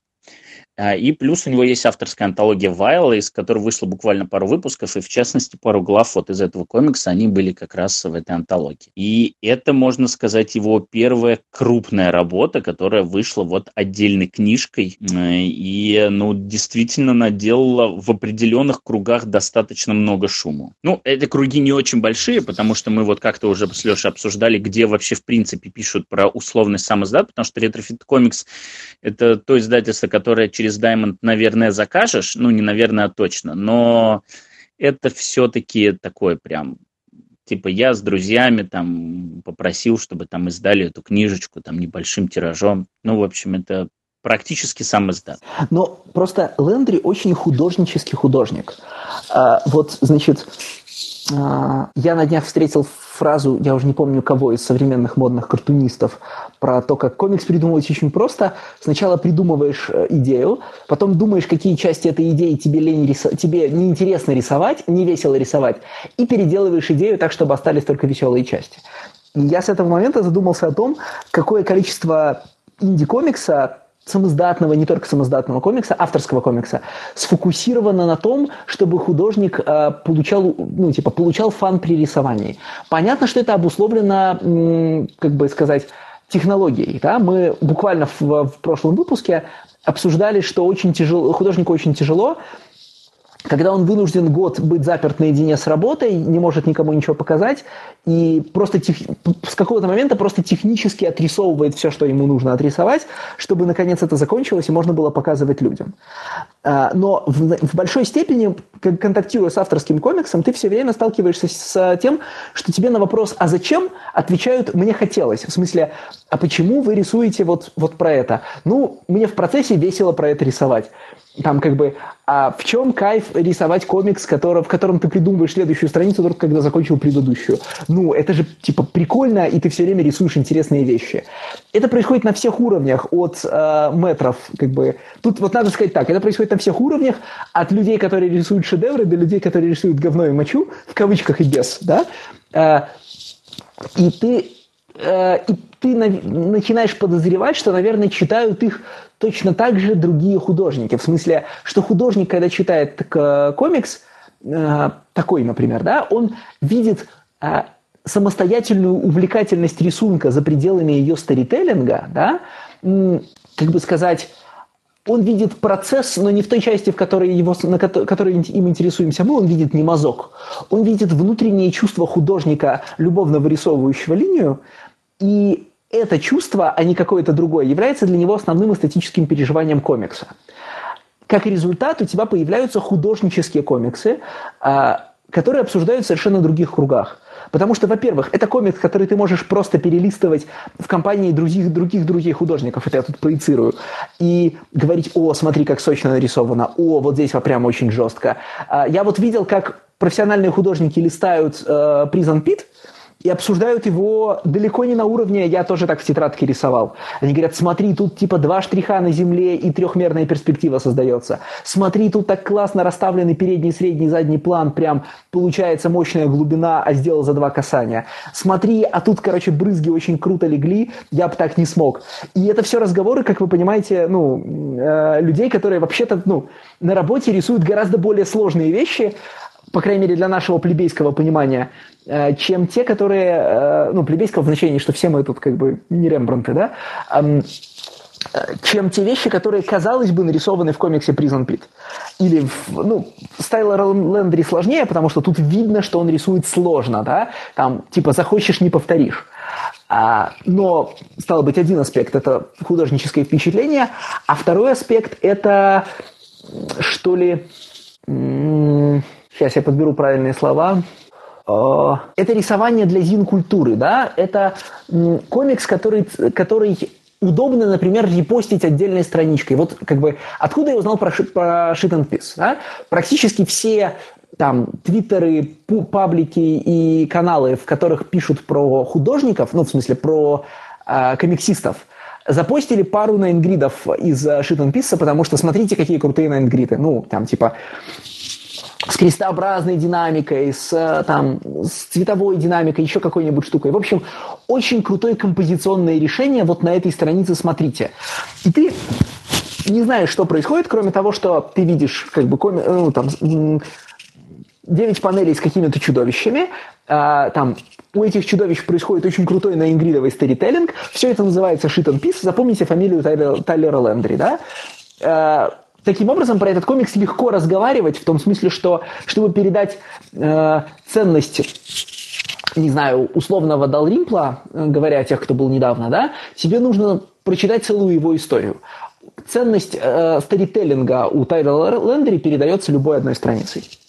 Что интересно, э, вообще в, в плане Origin, Shit and Peace, как говорит сам автор, это был буквально weekend attempt at super simplification. То есть это он просто по выходным пытался рисовать максимально просто, потому что а, там в каких-то других работах он периодически увлекался и слишком сильно вот over занимался, как он сам говорит, оверрендеринг, да, он очень усложнял какие-то вещи, дорисовывал слишком много деталей, и в конечном итоге все-все это стан, тонуло под этой детализацией. И сейчас он решил э, конкретно вот в этой работе максимально срезать лишние движения. То есть вот оставить только те штрихи, которые необходимы, чтобы здесь было больше картунинга, больше было символизма. И, и вот для того, чтобы ему было проще начать это делать, он выбрал такой сеттинг и уже потихонечку-потихонечку оттуда разворачивался. Что интересно, он нарисован в три цвета, и вот буквально в три цвета, при не какие-то там градации. Есть черный, вот прям максимально черный, есть белый, максимально белый, и есть такой серый паттерн. Не просто какой-то там э, переливающий, нет, конкретно паттерн, который он буквально вот накладывает там в разных местах. Вообще абсолютно. Не, если он заливает, даже вот на первой странице мы да, видим, что у нас есть и э, вот этот завод, и э, горы, в которых он стоит на одной панели, все залито одним этим серым паттерном, и это офигенно смотрится просто. Особенно, когда ты видишь, что в двух соседних панелях эта же самая территория залита белым, а серым паттерном уже залито, залито небо. И у нас происходит вот этот потрясающий контраст. Только он не черно-белый, а он черно-бело-серый. Надо, наверное, все-таки слушателям объяснить, э, что за сюжет вообще в этом комиксе. Что мы что ну, там есть дерьмо и моча. А, ну, этого достаточно. Сама... Смотрите на красивые nine-grid ы с дерьмом и мочой. В общем, это основной эстетический experience комикса. Типа, если это вам не продало комикс, то как бы пересказ сюжета вам его не продаст. Да, но чисто для информации, внутри вселенной объяснение, как бы, зачем это показывается, нет, не зачем, а как это так получилось, что мы это смотрим, то что вот, значит, есть фабрика по переработке отходов, и в ней перерабатываются, соответственно, все эти отходы, и в ней постоянно зарождается какая-то жизнь. И это разные формы жизни, они друг с другом каким-то образом сосуществуют, и как-то между ними происходит взаимодействие. А и у нас есть рассказчик, это смотритель, который как бы находится все время в одном и том же месте, насколько я понимаю, на этой фабрике. Это такой череп, который просто рассказывает нам о том, что происходит. То есть, э, по сути, это документальный телепроект канала Discovery про дикую жизнь, а этот смотрит. Блин, а я думал, Николай ты сейчас Дроздов. Николай Дроздов. Да, Николай Дроздов, да. абсолютно. Это Николай Дроздов. Я, кстати, в контексте этого я вспомнил эту Простите, историю. Николай да. Дроздов не создает существ, за которыми потом наблюдает. Э, То есть, ну, как бы, если бы он это делал, передача была бы куда интереснее. Была одна интересная передача с участием Николая Дроздова. Если помните, был такой проект «Последний герой», где звезды отечественные, их отправляли на остров, и они там жили. Это как они русская там... версия Survivor, да? Да, да там, там? там же, там же это, это же оттуда, да, там из первого состава уже почти половина померла или что-то такое. То есть там была прям статистика, да. показывали, кто был в первом составе, и просто вот перечеркнут. Этот умер, этот да. умер, этот умер. Ужасно звучит. Ну, наверное, да. Мне хочется верить, Ну, просто передача очень давно была. Да, мне хочется верить, что Николай Дроздов к этому руку все-таки не переложил, потому что была одна история, то, что вот они там нашли какую-то я уже не помню, то ли ягоду, то ли орех, или еще что-то такое. И они все спросили, а что это такое? Это вообще есть можно? Николай Дроздов говорит, я Николай Дроздов. Верьте мне, это есть можно. После этого вся команда на этом острове где-то 2-3 дня дристала, не, не прекращая. Это, кстати, очень хорошо работает в контексте вообще этого комикса. Shit and peace, да. Да. Возможно, он это сделал специально, кто знает. Так или иначе, Николай Дроздов остается великим человеком. А комикс, да, тоже интересен. Вот мне кажется, что его нельзя заклеймить, знаете, отбитым, как э, говорят про Prison Pit, который вы уже вспомнили. Потому что вот мне кажется, что в этом комиксе, несмотря на то, что тут такая же страница практически происходит, какие-то вещи, ну, то, что считается мерзким, отвратительным и отталкивающим, мне кажется, что вот упоения здесь никакого вообще нет. Вот в Prison Pit, когда там кому-то что-то отрывают, кого-то там э, срут, суд, там еще что-то там происходит, там прямо чувствуется, что, э, что каждый раз Джонни Райан такой говорит, oh yeah, на фоне играет такой металл просто и balls to the wall. А здесь так все максимально отстраненно, с такой документальной э, непосредственностью все показывается. Ну, на, ну, насколько это может быть отстраненным, когда человек просто сидит часами и вот как раз вырисовывает shit and piece. Специально, как бы тратя на это время. Ну, тут же буквально, да, что, естественно, то не безобразно, здесь все базовые потребности. То есть тут в первой э, истории там главный герой сначала жрет, просто впивается зубами, потом показывается, что у него все это переварилось, он садится и срет, вот, э, и, и в таком же духе там дальше и, и кто-то идет потом разно... трахается, да, и кто-то там продолжает жрать, кто-то еще что-то. Ну, то есть это не те вещи, которые э, как это, эстетизируется, да, насилие или все эти отвратительные вещи. Нет, все просто не сводится до базовых потребностей. Вот просто как у нас трогательно за последние пять минут поехала лексика у всех, да? Ну, то есть только что мы рассуждали, знаешь, про кисти фотошопа, значит, про там, значит, обведенный контур, там, вот это вот все, а тут началось, да. Ну, мы yeah. описываем, мы, мы, мы yeah. и в данном случае просто рупор, мы, мы как бы channel, да, everything, вот, что видим, то и говорим. Не будет лишним напомнить, что все комиксы для этого подкаста выбирал Стас. Наверное, на всякий случай. Вообще, я когда начал читать Шеттенпис, у меня появилось ужасное ощущение, что сейчас передо мной будет метакомикс. Э, в смысле, что у всего этого есть проклятый подтекст. Потому что, смотрите, э, значит, я увидел Найнгрид, в котором... Сейчас это будет ближе всего, конечно, Стасу, потому что мы с ним обсуждали что-то очень похожее уже. А, значит, я увидел Найнгрид, в котором главный герой говорит нам, я, я, значит, фактически ночной сторож на очень старой фабрике по переработке отходов. Здесь делать нечего, поэтому я воображаю существ, а потом сталкиваю их в конфликтах. И ты, ну, понимаешь, да, и ты читаешь э, интервью Тайла Лендри, который говорит, ну, я по выходным, короче, сижу и рисую свои, значит, дерьмо и мочу, и ты начинаешь думать, что вот оно, да, значит, э, индустриальный художник сидит, сидит посреди индустрии переработки дерьма и мочи и, значит, для своего удовольствия сочиняет существ и сталкивает их в конфликтах. Потом ты доходишь до второй истории, где действует буквальное племя Dickheads, да, ну, в смысле, они так не называются в кадре, ну, но очевидно, что это Dickheads, да, и начинаешь, короче, подозревать плохое. И все это сделано Господи. любовными, сложными найнгридами. Это что, комикс про Геймергейт? Вот это внезапный просто поворот. Но потом, кстати, э, потом ты же еще замечаешь паттерн, что у тебя... Э, смотрите, значит, э, мы только что обсуждали мезолит, в котором человек, который работает рассказчиком, пишет комикс о том, о том как все, ну, все лучшие персонажи его комикса – рассказчики, да, сказители.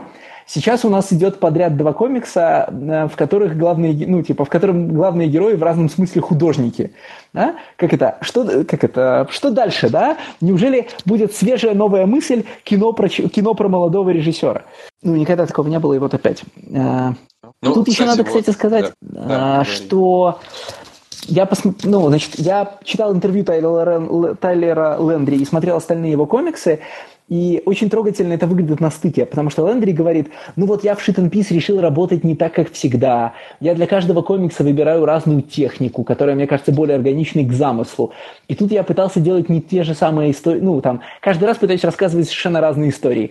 А ты всякие книги, ну, любую книжку Тайла Лендри открываешь, и э, они технически исполнены по-разному, но там э, Shit and это история про про чудовищ перерабатывающей фабрики с гротескно искаженными человеческими лицами и тем, ну, человеческими фигурами и тем, как они брутально пытаются убивать друг друга или, ну, там, убивать друг друга или жрать окружающее. Ты открываешь файл, и там искаж... значит, искаженные человеческие фигуры пытаются брутально убивать друг друга или жрать окружающее. Ты открываешь этот... Э... Что-то там, Society. я забыл, как называется. Э, Society. Нет, э, про облако, повисшее над городом.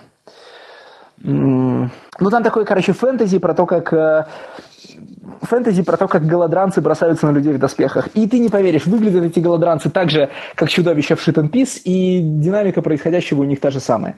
То есть у Тайлера Лендри э, выбор эстетических элементов в комиксе примерно работает по законам Генри Форда. Да? Автомобиль может быть любого цвета при условии, что он черный.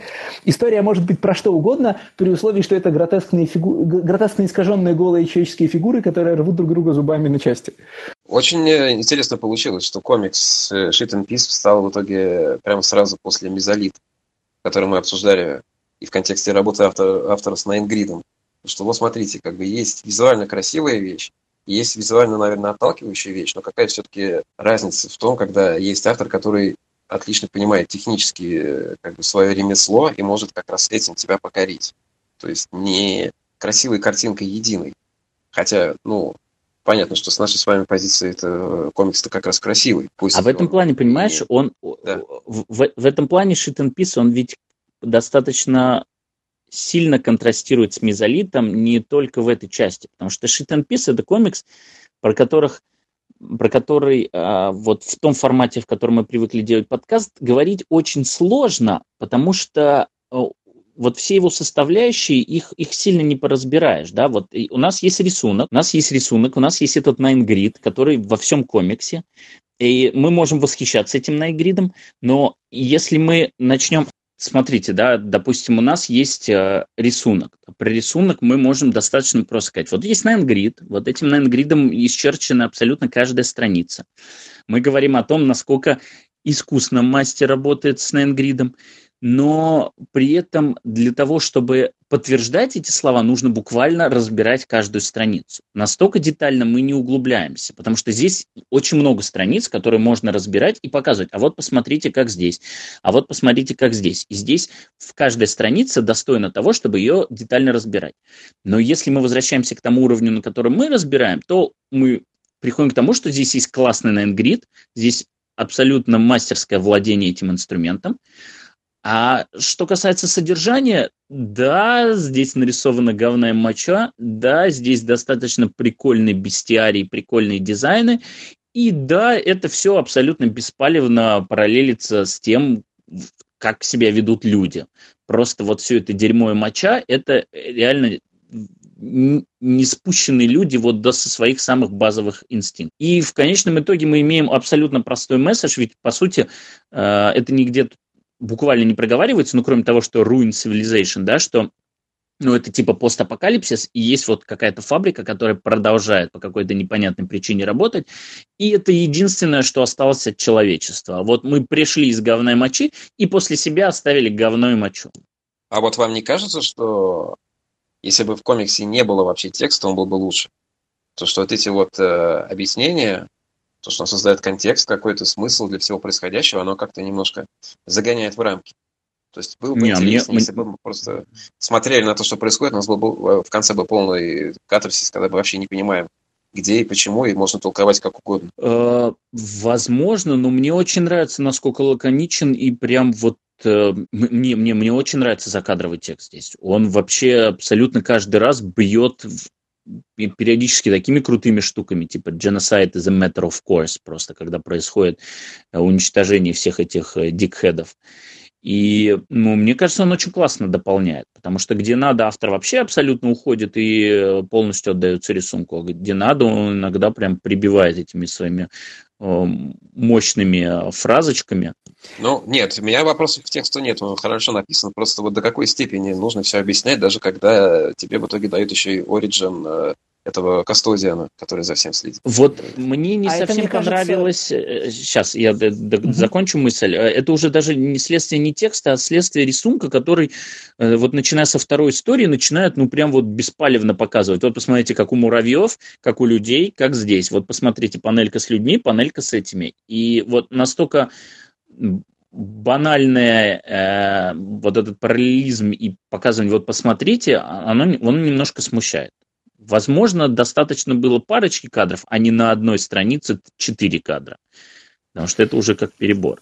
Стас, ну он же канадец. Понятно. Все, окей, вопросов нет. Нет, в смысле, смотри, а, нас этот комикс, а, помимо того, что это значит, условно андерграундный комикс, где чувак сидит и по выходным рисует, а, значит, пожирание и драки э, существ в канализации, это все еще комикс э, условно принадлежащий к условной канадской интеллектуальной авторской традиции, да, это все еще довольно, довольно рафинированный, довольно образованный человек, который э, своим артистическим выбором делает, э, значит, рисовать дерьмо и мочу. В смысле, это такой, знаешь, панк из частной школы. Ну, в Британии это, ну, в Канаде это, вероятно, называется не так, как в Британии, но, тем не менее, это скорее, глу, это скорее Sex Pistols и Clash, да, э, и, соответственно, его неизбежно начинает, он заходит на свой будущий зин, потому что, насколько я понимаю, Шит Пис сначала выходил вот этими маленькими зинчиками с отдельными главами.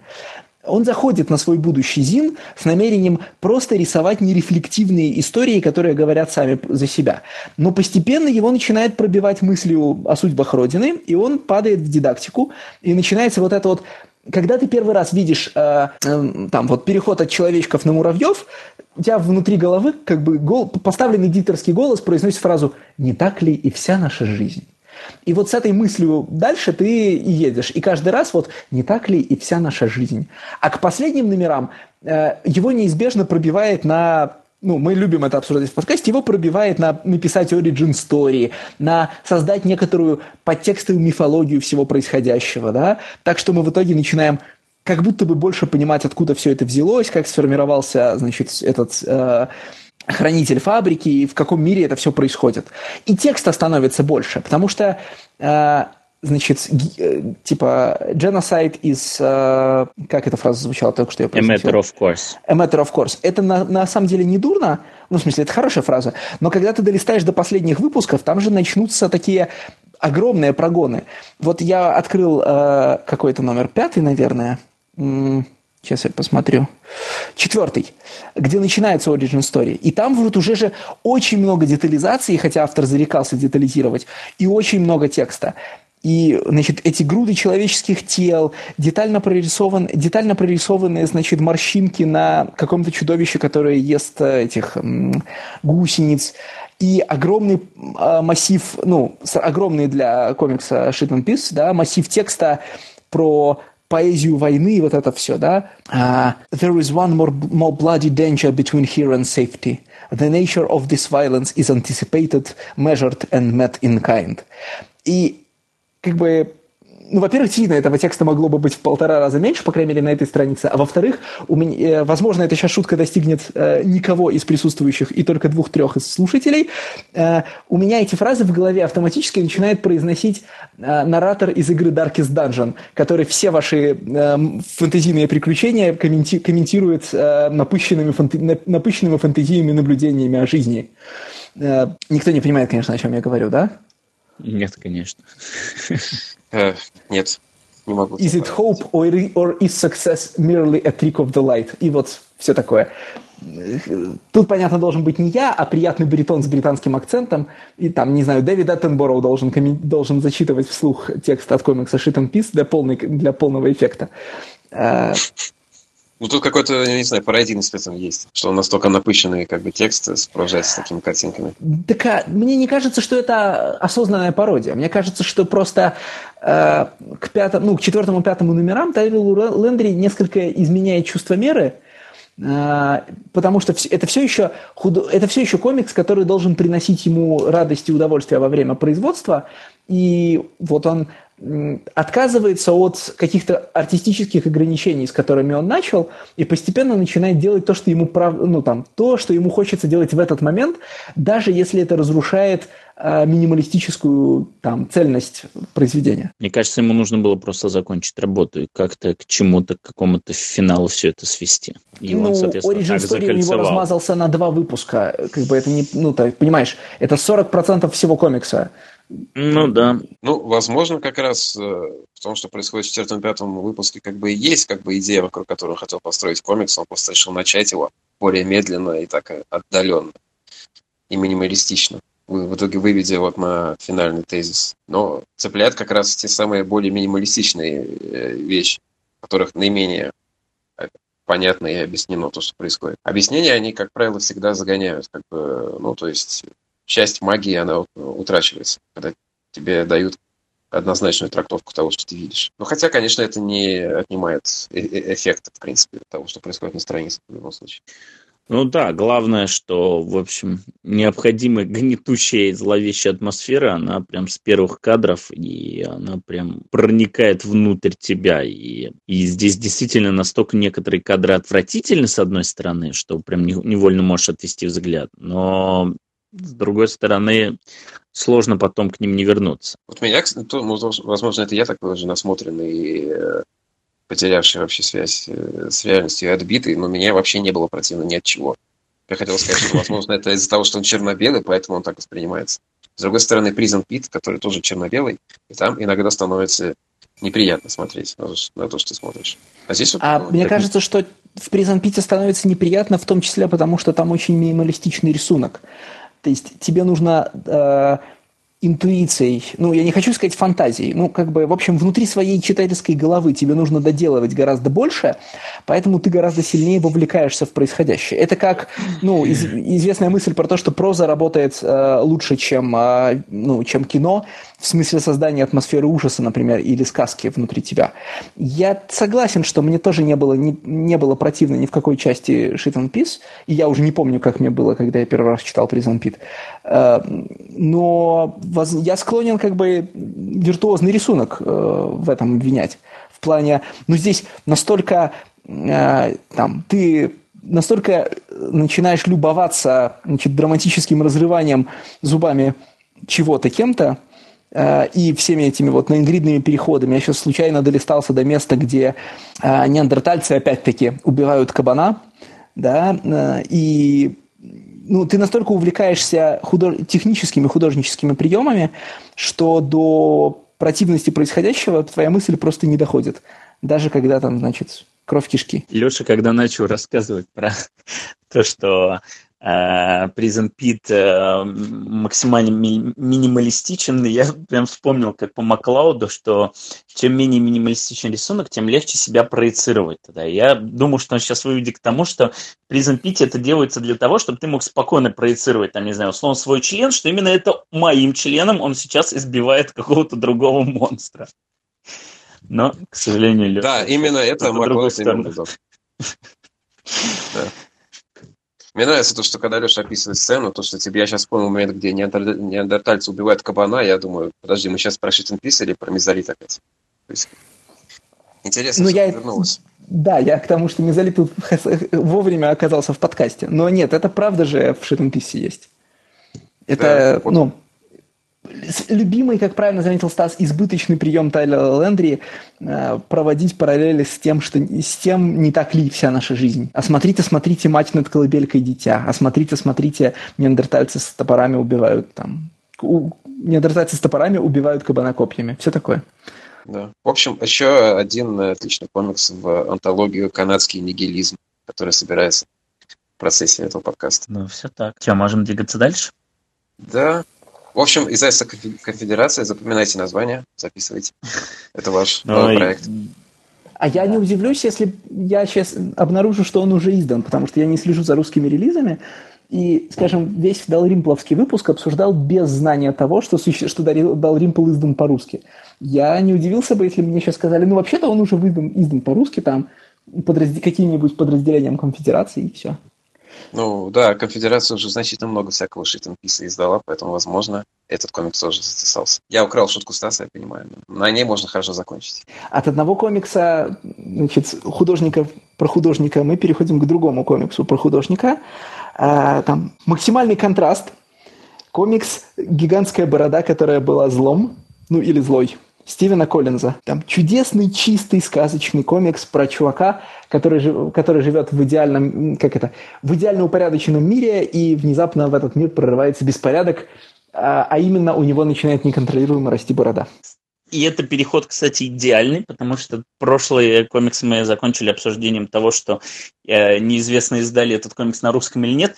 Каково же было мое удивление уже в процессе подготовки обнаружить, что, оказывается, этот комикс издан на русском языке. Holy crap. Э, а, а да, кто притом, это сделал? И это сделал неожиданно миф. Это не совсем их профиль, но они его издали, ну, что-то типа он то ли вышел с печать, то ли нет. Я совершенно случайно на него наткнулся. И, в общем, был, э, даже не знаю, приятно, наверное, удивлен. Потому что совсем не ожидал этого. Это комикс от лондонского иллюстратора. Холли Крэп, Холли Крэп, стойте. То есть, когда я сейчас на ходу перевел ее «Гигантская борода», которая была злом, а не злой, это я прошел по той же линии, по которой прошел художник, потому что она натурально в русском переводе называется «которая была злом». Окей, а... неплохо. Ну, логично, ведь борода сама по себе же не злая. Ну да, так, а кто же ее издал, кроме того, что я вижу статью на Регнуме?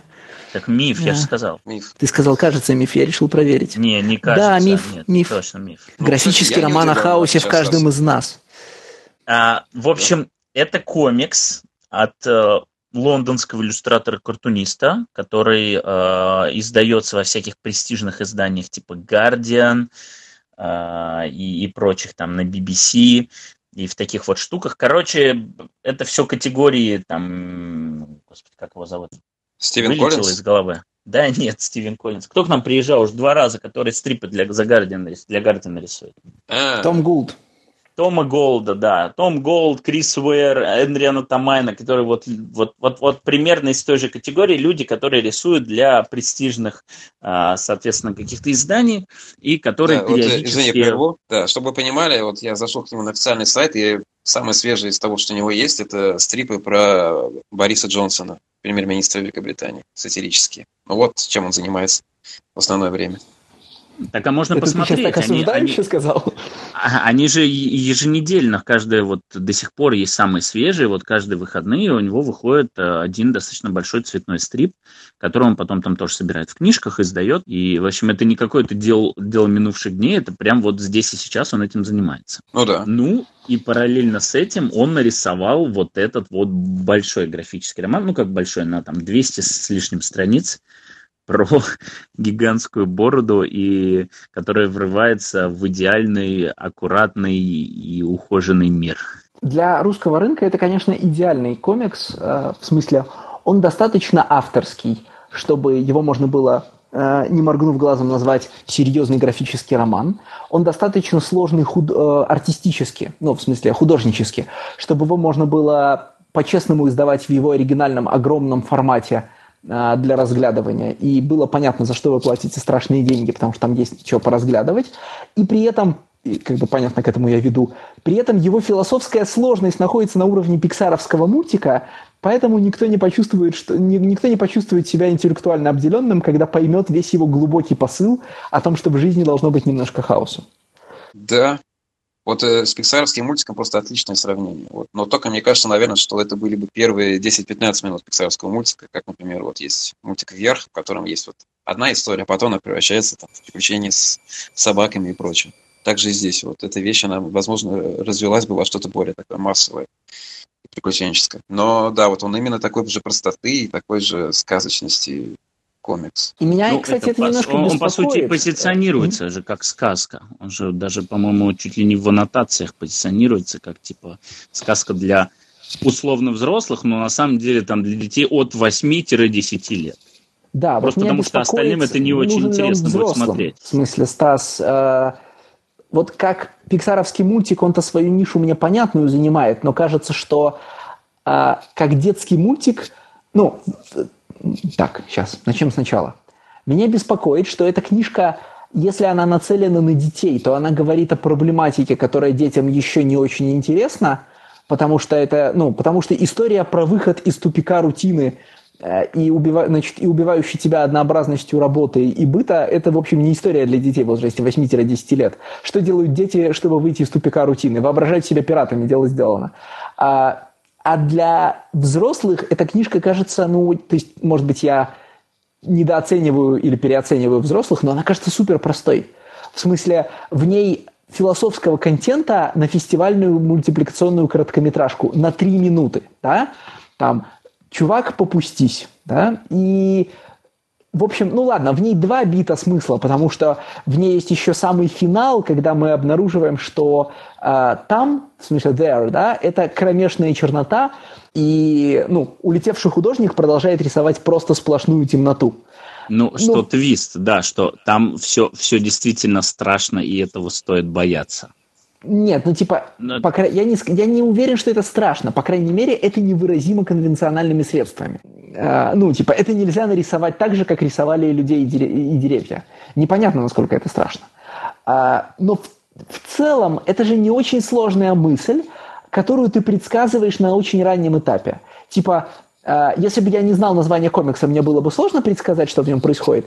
Но уже на первых 20 страницах ты начинаешь понимать, что сейчас в этот э, очень прибранный, э, в смысле, потому что в оригинале Тайри, но, к сожалению, перевод не видел, мир ворвется, значит, гигантская борода, и понятно, откуда она возьмется, э, потому что у главного героя есть ровно одна, типа, как это сказать, одна волосинка, да, И понятно, что все проблемы будут связаны именно с бородой, и что они, она внесет хаос, и что все эти аку, одинаково аккуратно постриженные люди будут потом пострижены по-разному. Ты это предсказываешь за первые 20 страниц, а еще потом стоишь еще 100 страниц, едешь к этому выводу э, через э, очень красивые, очень трогательные, очень сильные иллюстрации, но не очень понятно, зачем их так много.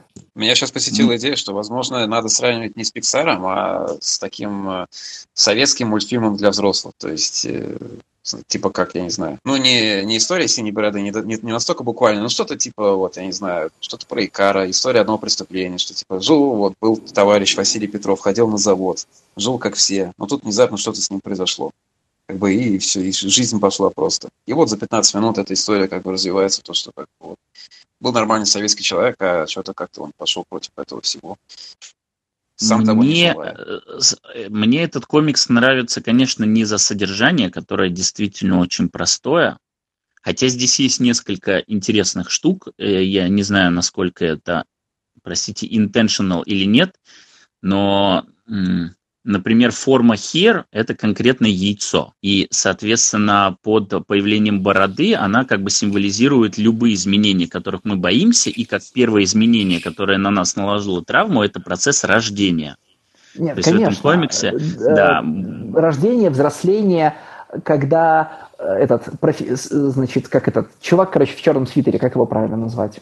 Ученый, да? Когда ученый изображает это яйцо, он изображает его с трещиной, а, значит, то, как стремится Не, оно с трещиной, оно как... даже на первом самом кадре, вот ну, да, Хира, да, да. там небольшая трещина. После того, как э, появляется борода, люди, которые начинают стричься по-разному, они, по, по, они делают подростковые маневры, ну там, надевают кепку козырьком назад, выстригают виски, да, и да, тут очень много про взросление, и я абсолютно присоединяюсь к Стасу в том, что я не знаю, что здесь intentional.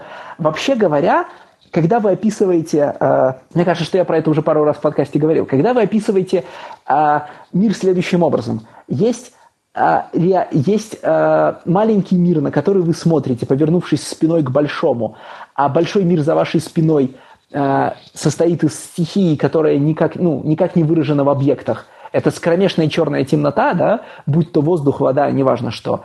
И если вы к ней повернете, и вы боитесь к ней повернуться, потому что если вы к ней повернетесь, она вас погубит – а это вообще лакановское описание взросления и наших взаимодействий с реальностью. Там зеркальная, там зеркальная стадия, стадия наблюдения, а, образ вообще, вообще образ того, что если ты поворачиваешься к реальности лицом, она тебя уничтожает или, по крайней мере, слепит, и поэтому ты должен находиться к ней спиной в мире выдуманных концептов. Это все начинает мне напоминать Лакана, но, блин, э, когда имеешь дело с британскими художниками для Guardian, ты никогда не можешь быть уверен, э, уверен точно, да? Они читали Лакана, им, им преподавали Лакана в университете, или это ты вчитываешь, потому что тебе преподавали Лакана в университете, они ничего такого не имели, и это какие-то такие общие юнгианские конструкции, которые у нас у всех есть. Э, ну, так или иначе, слушай, Стас, ну даже вот эта метафорика, она довольно прозрачная. Потому что, ну, яйцо, кепка козырьком назад. Не-не-не, я, я вообще не собираюсь там. в этом плане там, придавать какой-то сложности.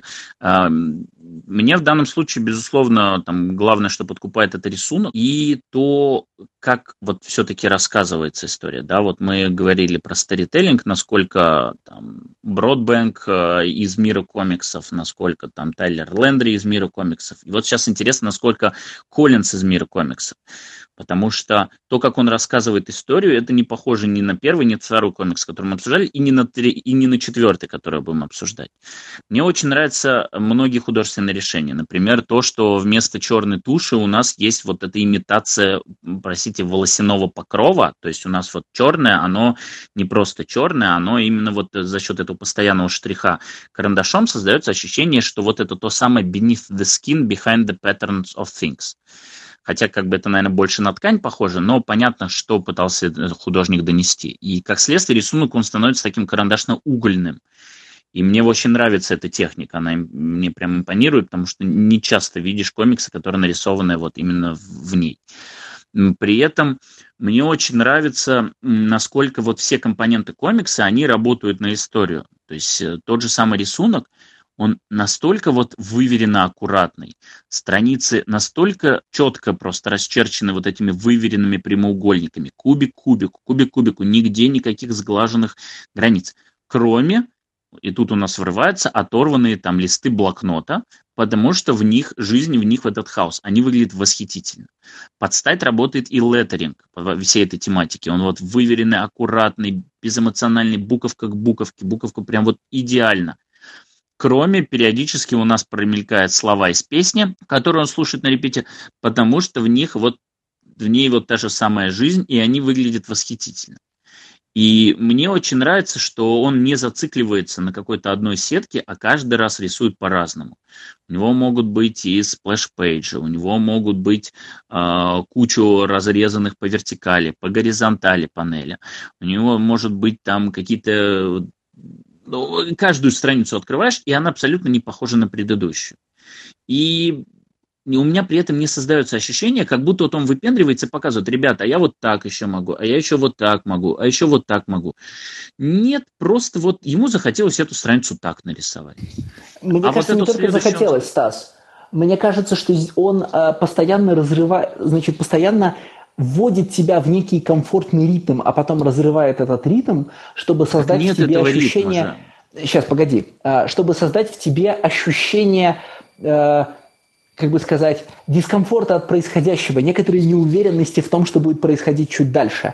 А эта просто штука происходит на всех аспектах, ну, в смысле, на всех э, компонентах комикса, он периодически начинает писать стихами в рифму, а потом, как только ты к этому привык, прекращает и, начи... ну, и сбивает ритм, и перестает рифмовать, и начинает говорить обычным текстом. А потом опять э, медленно из-под начинает вводить тебя опять в ритмизованный текст. И то же самое, кажется, происходит у него с панельками. Как только ты начал понимать, в каком ритме здесь будут идти дальше панели, как они будут рассказываться, э, все разрушается. А ты открываешь первый разворот, там, значит, вот этот ритм на 8. Ты открываешь второй, там э, ритм на 3 горизонтальные. Ты каждый раз думаешь, что ты уже понял, в каком, ну, типа, что будет дальше, а, в смысле формы. И каждый раз эта форма нарушается, и не потому, что он не в состоянии ее выдержать, а потому что ты все время, ну вот, как это, ты все время не уверен в происходящем. У тебя есть небольш... у тебя есть маленькое чувство тревоги и дискомфорта, вызванное форма... вот этими сбивками формы в разных ее аспектах, то в леттеринге, то в тексте, то в композиции страницы, для того, чтобы вот это постоянно присутствовать. Вот ощущение героя, у которого за спиной постоянно присутствует пугающее там, от которого нужно абстрагироваться, э, происходит с тобой. Перед тобой упорядоченный комикс, ты можешь абстрагироваться от ощущения тревоги, потому что он комфортен своей ритмизованности и предсказуемости, но тут вот фигакс – и внезапно ты э, ждал рифму, а рифмы нет. Ты ждал повторения паттерна в панельках, а его нет. Ты ждал какой-то гармонии в леттеринге, а там, ну, а там что-то типа пошло в другую сторону. И ты как бы, как бы сказать, постоянно, постоянно на цыпочках, постоянно ждешь, что будет. Мне кажется, вот что у меня у него... есть... А, да. Угу. Вот у меня есть как раз э, к этому разговору один из моих любимых или вообще самый любимый момент в комиксе. Uh, вот главный герой же, он работает в какой-то фирме, он не знает вообще, чем эта фирма занимается, что она производит, но он знает только, что он все время производит какие-то отчеты по работе. Каждый день он делает одни и те же самые отчеты, у него все хорошо. Но в какой-то момент э, его вызывает к себе начальник в кабинет и спрашивает, «Э, Дэйв, а можешь мне объяснить, что у тебя в этом отчете вообще? И до этого момента э, большей частью страниц там э, довольно много кадров на одной странице, такие мелкие, там по 20 кадров на странице может быть, все по-разному как бы происходит, но здесь как бы все встает как бы на месте, когда к нему поворачивают ноутбук и показывают, что на нем. Следующие несколько страниц, там просто один огромный кадр. Лицо главного героя, потом следующий кадр. Это экран с ноутбуком. Потом опять кадр, то же самое лицо героя. Потом кадр еще раз, еще ближе, картинка на ноутбуке. Опять лицо героя.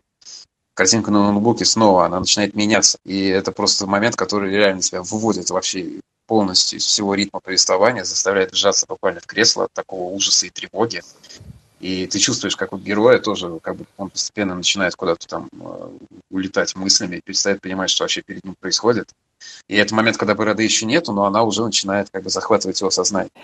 И это точка, я согласен. ты при Сейчас, пересказе э... говоришь с напряженным голосом, и я смотрю на него на монитор, на него на монитор, на него на монитор. И, а по-другому сложно это пересказывать, потому что реально это то ощущение, которое у тебя есть. Я что хотел сказать, вот по поводу эм, твоей мысли, она есть, но мне кажется, все-таки не в той части, в которой ее видишь ты, потому что в тот момент, когда нам показывают о том, что у него есть ощущение того, что все сейчас пойдет по одному месту, это происходит и с рисунком. Вот открой открою, например, 41 страницу, это первый раз, когда мы 41 э, страницу файле.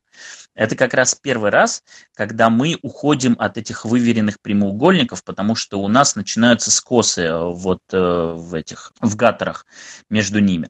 Это первый раз, когда мы отказываемся от э, прямоугольников, какой бы там формы и размера они не были. И как раз в этом моменте нам говорят о том, что сейчас все приведет к коллапсу. Таких ровно три момента в этом комиксе. Второй раз это происходит там на, я просто специально выписал для себя, второй раз это происходит начиная с 67 страницы, когда у него прорывается борода когда вот он сидит на этом совещании и начинает чувствовать, как она идет, и у нас эти гаттеры как раз принимают форму волосков.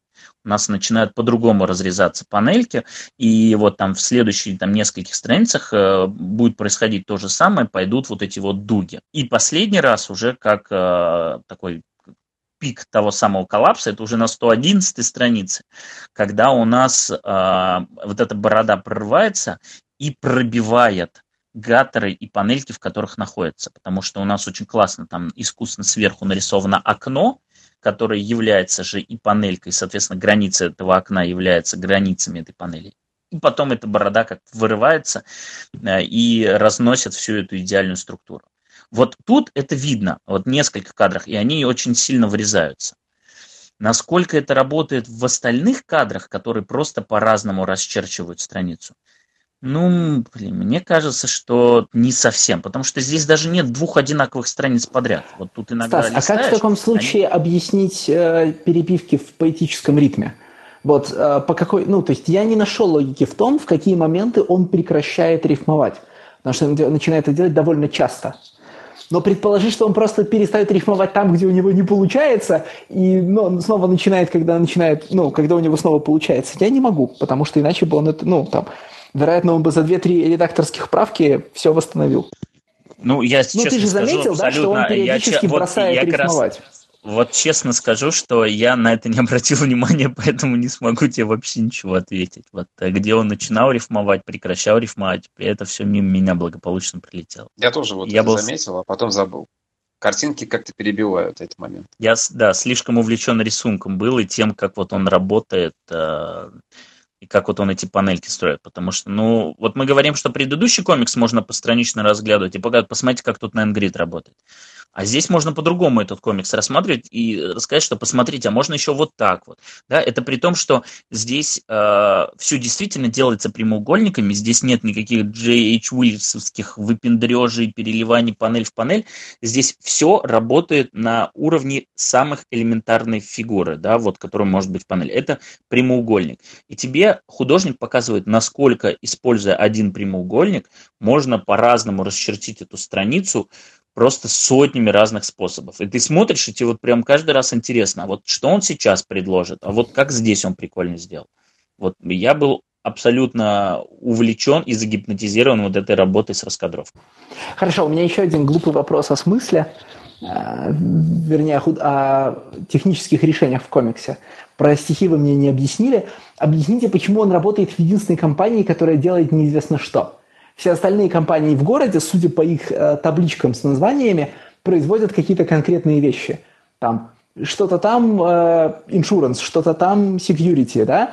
А вот его компания единственная, которая делает непонятно что. А потому что все остальные абсолютно комфортно себя чувствуют в этом мире, и то, что они знают, что они делают, это как раз является следствием. А он э, не в своей тарелке, и он даже не понимает, чем он занят. Эта компания что-то производит, но конкретно он не знает, что они производят. Ну, кстати, по-моему, все его коллеги тоже. Его коллеги, по-моему, тоже особо не понимают. Да, они с ним не разговаривают. Не знает. Нет, нет, ну в, как, в момент, когда он их спрашивает, что, чем мы занимаемся, никто не знает, у всех есть версии. Но все остальные, комп... ну, типа, во всех остальных компаниях есть таблички, на которых написано, чем они занимаются. И только компания, где работает он и его коллеги, делает непонятно что. И судя по финальному графику, да, она производит кошмары. Ну, в смысле, вернее, отрица... отрицалово она производит. Я могу добавить, что сейчас, если вам понравился этот комикс, потому что, ну, я рекомендую его хотя бы пролистать. И, да и в принципе, на самом деле, он читается очень быстро, и здесь, э, в общем, все сделано очень выверено. Здесь и закадровый голос, он тоже не усложняет. Он прям, вот весь этот нарратив, он хоть информативный, но лаконичный и через фразу бьющий. То есть работать с ним художник нормально. А, и он не, не получается такого, что вот у нас рисунок безупречный, а вот вот бы сейчас убрать словечки. Нет, словечки тоже на своем месте. И поэтому я бы вам посоветовал все-таки посмотреть, почитать. Если понравится, то знаете, что сейчас он работает над своим вторым граф-романом, называется Сьюзан Уоган's Journey to the Stars, который вроде как должен был выйти в этом году, но я не увидел вообще ни одного упоминания или даже наличия превью, поэтому, видимо, все это дело благополучно сместилось на следующее, а может и еще дальше. Ну, вообще, ты, ну, да, Стас, ты нас правильно дергиваешь, хотя не делаешь прямо. Капец, мы придирчивые все, что мы говорим, надо накладывать на мысль о том, что вообще-то комикс хороший. А, ну, прям, не, ну, там, добро, да, а, пользуясь старой Жениной классификацией. Мы просто очень занудные, придирчивые и, вероятно, много прочитавшие, поэтому мы говорим, а вот как бы тут могло бы быть сильнее, а тут это про там комикс просто про то, что хотел сказать художник. На самом-то деле «Гигантская борода» хороший комикс. Просто, ну, просто не очень сложный. Да? Ну, мне кажется, для первого комикса человека, который как бы профессиональный художник, но впервые решил рассказать э, большую историю, это вполне даже успех. Ну, то есть ему пришла какая-то хорошая идея, которую он знал, сколько можно разных визуальных фишек к ней реализовать. И ему этого было достаточно для первой работы. Какой-то более-менее сюда под текст заложил какой-то комментарий. Да ну прикиньте, Но, какой вот. Я, я прям живо представил этот Origin. Вот он ездит на работу. Ну ладно, нет, он картунист, он, наверное, из дома работает. Не в офис же Гардиан он ездит. Ну, допустим, куда-то он ездит. И вот видит повсюду этих хипстеров бородатых он едет, и вот прям этот образ, он прям врезается ему глазам, говорит, господи, как же вы надоели. Сейчас я вам про вас комикс нарисую. Привязать бы вас всех к воздушному шарику. Да, привязать бы вас нафиг с нашего острова. Да, с нашего гладко выбритого Лондона просто. У нас вот тут все. Тайди, давайте-ка валите отсюда на воздушном шаре. Кстати, про Пиксар вспомнили, вот, пожалуйста. Как в мультике «Вверх». Да, а Pixar, кстати же, еще наталкивает на следующую мысль – вот смотри, ты уже сейчас провел хорошую параллель. Персонаж комикса ходит на скучную работу, где он составляет графики и вообще занимается ну, бюрократией, да? Я на эту мысль наталкивался с другой стороны, когда выходила вторая суперсемейка, э, но звучит она в целом про голливудщину и такие штуки. Мысль такая, э, значит, персонажи, ну, значит, авторы всех этих произведений работают в творческих сферах и, скорее всего, всегда в них работали, поэтому довольно смутно представляют себе, как устроена бюрократическая сторона жизни. А, вот, значит, автор комикса ездит, э, не ездит на работу в Guardian, чтобы там рисовать, и вообще занимается все время разнообразным трудом, потому что, ну, газетный комикс – это ежедневный разнообразный труд. А, и человек, который сидит в кьюбикле и печатает какие-то графики, для него символизирует все худшее, что может быть в жизни, при том, что он этим, скорее всего, не занимался никогда или, по крайней мере, занимался недолго. А, у этого есть два интересных последствия. Во-первых, во всех, ну, в том числе во всех пиксаровских фильмах, да, э, работа клерка изображается как самое худшее, что может с вами произойти в жизни. Да? Просто вот э, чудовищный, губящий душу труд э, отца суперсемейки в, компа- значит, в страховой компании и прочие подобные истории. А второе, еще более интересное следствие. Э, значит, э, и тут мысль его покинула. Нет, а второе еще более интересное следствие в том, что э, образ жизни этих людей-клерков при этом, из-за того, что авторы не могут его хорошо воспроизвести, э, начинает напоминать ритм жизни самих художников – в смысле самих авторов, и то, как они представляют себе индустрию. Мысль, касающаяся Pixar, звучала следующим образом. Почти во всех историях, будь то мультиках или а, романтических комедиях, как в другом легком жанре, где у главного героя есть скучная работа, который, о которой ему нужно начать думать меньше, и надо больше думать про семью, возлюбленную, детей или что-нибудь еще, а, его ждет какая-нибудь крупная презентация перед важным клиентом, и он должен сделать крупную презентацию. А презент... В реальной жизни э, там, страховых агентов, юристов, финансистов и прочих подобных людей презентаций-то довольно мало, и значимость этих презентаций не так высока. Но зато этот ритм жизни, описанный в фильме, очень похож на ритм жизни голливудского режиссера или сценариста, значит, который готовится к грандиозному питчу в важной конторе, ну, в важной студии, и действительно на этой презентации, в общем, зиждется вся его жизнь. Он два года, два года свой, значит, э, свой, там, скажем, питч пилота сериала готовит, идет один раз на ковер, и вот на ковре, значит, либо пан, либо пропал, э, либо его жизнь, его несколько лет жизни ушли в никуда, либо он добился большого успеха, и в ближайшее время будет жизнь хорошо, и даже сможет в, какие, в какой-то веке увидеть жену и детей, потому что перестанет работать. И жизнь клерка в комиксе Коллинза, она тоже прикольным образом похожа не на жизнь клерка, а на жизнь картуниста Гардиана, потому что он каждый день готовит, э, значит, получает некий бриф, вводное, да, и готовит э, графическое представление чего-то, причем каждый день, кому нафиг нужны ежедневные статистики о продажах или там люб, о любых показателях в э, любой индустрии, да, каждый день, для чего на это тратить там условно целый полчаса или час. Потом он это графическое представление э, показывает начальству, и все же ценят его за то, как круто он делает графическое представление данных. А трагедия в его жизни начинается в момент, когда он подает готовую работу начальнику, начальник зовет его в кабинет, показывает ему его работу и спрашивает, это что за херня вообще? Все, на этом мое выступление закончено не могу, не могу не отметить, что несмотря на проникновенный монолог Алексея, меня больше завораживал вихрь ветра на заднем фоне. Атмосферненько. Атмосферненько Блин, а очень, а, а, а очень, слышно, очень слышно, да? Ну не, не очень, но периодически он прорывался, и я прям почувствовал, как ты вы... О, ну, я, короче, вырвался. Вы... Я, короче, до, до конца записи пробуду на балконе, поэтому, значит, я заранее... Значит, Саша, я тебе заранее сочувствую, придется опять вычищать э, уличный шум из моей записи. Да нет. Впервые за долгое кажется... время я без акустической ловушки и более того на балконе. Но Мне мы кажется, справимся. что все, все это надо оставить, потому что это очень это очень подходит к тематике комикса, потому что ты выбрался из вот этого своего привычного сетапа, потому что ну сколько можно, и привнес немного хаоса в свою жизнь. Все работает, Леш. Nice.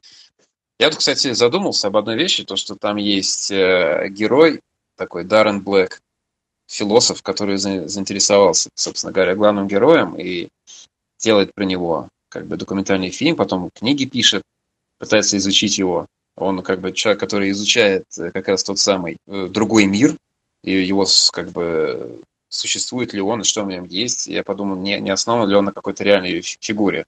Потому что слишком уж какой-то персонаж такой колоритный, имя такое. Мне, слушай, мне кажется, что это собирательный образ чуваков, которые занимаются сенсационалистскими историями. Да не, не конспирологией.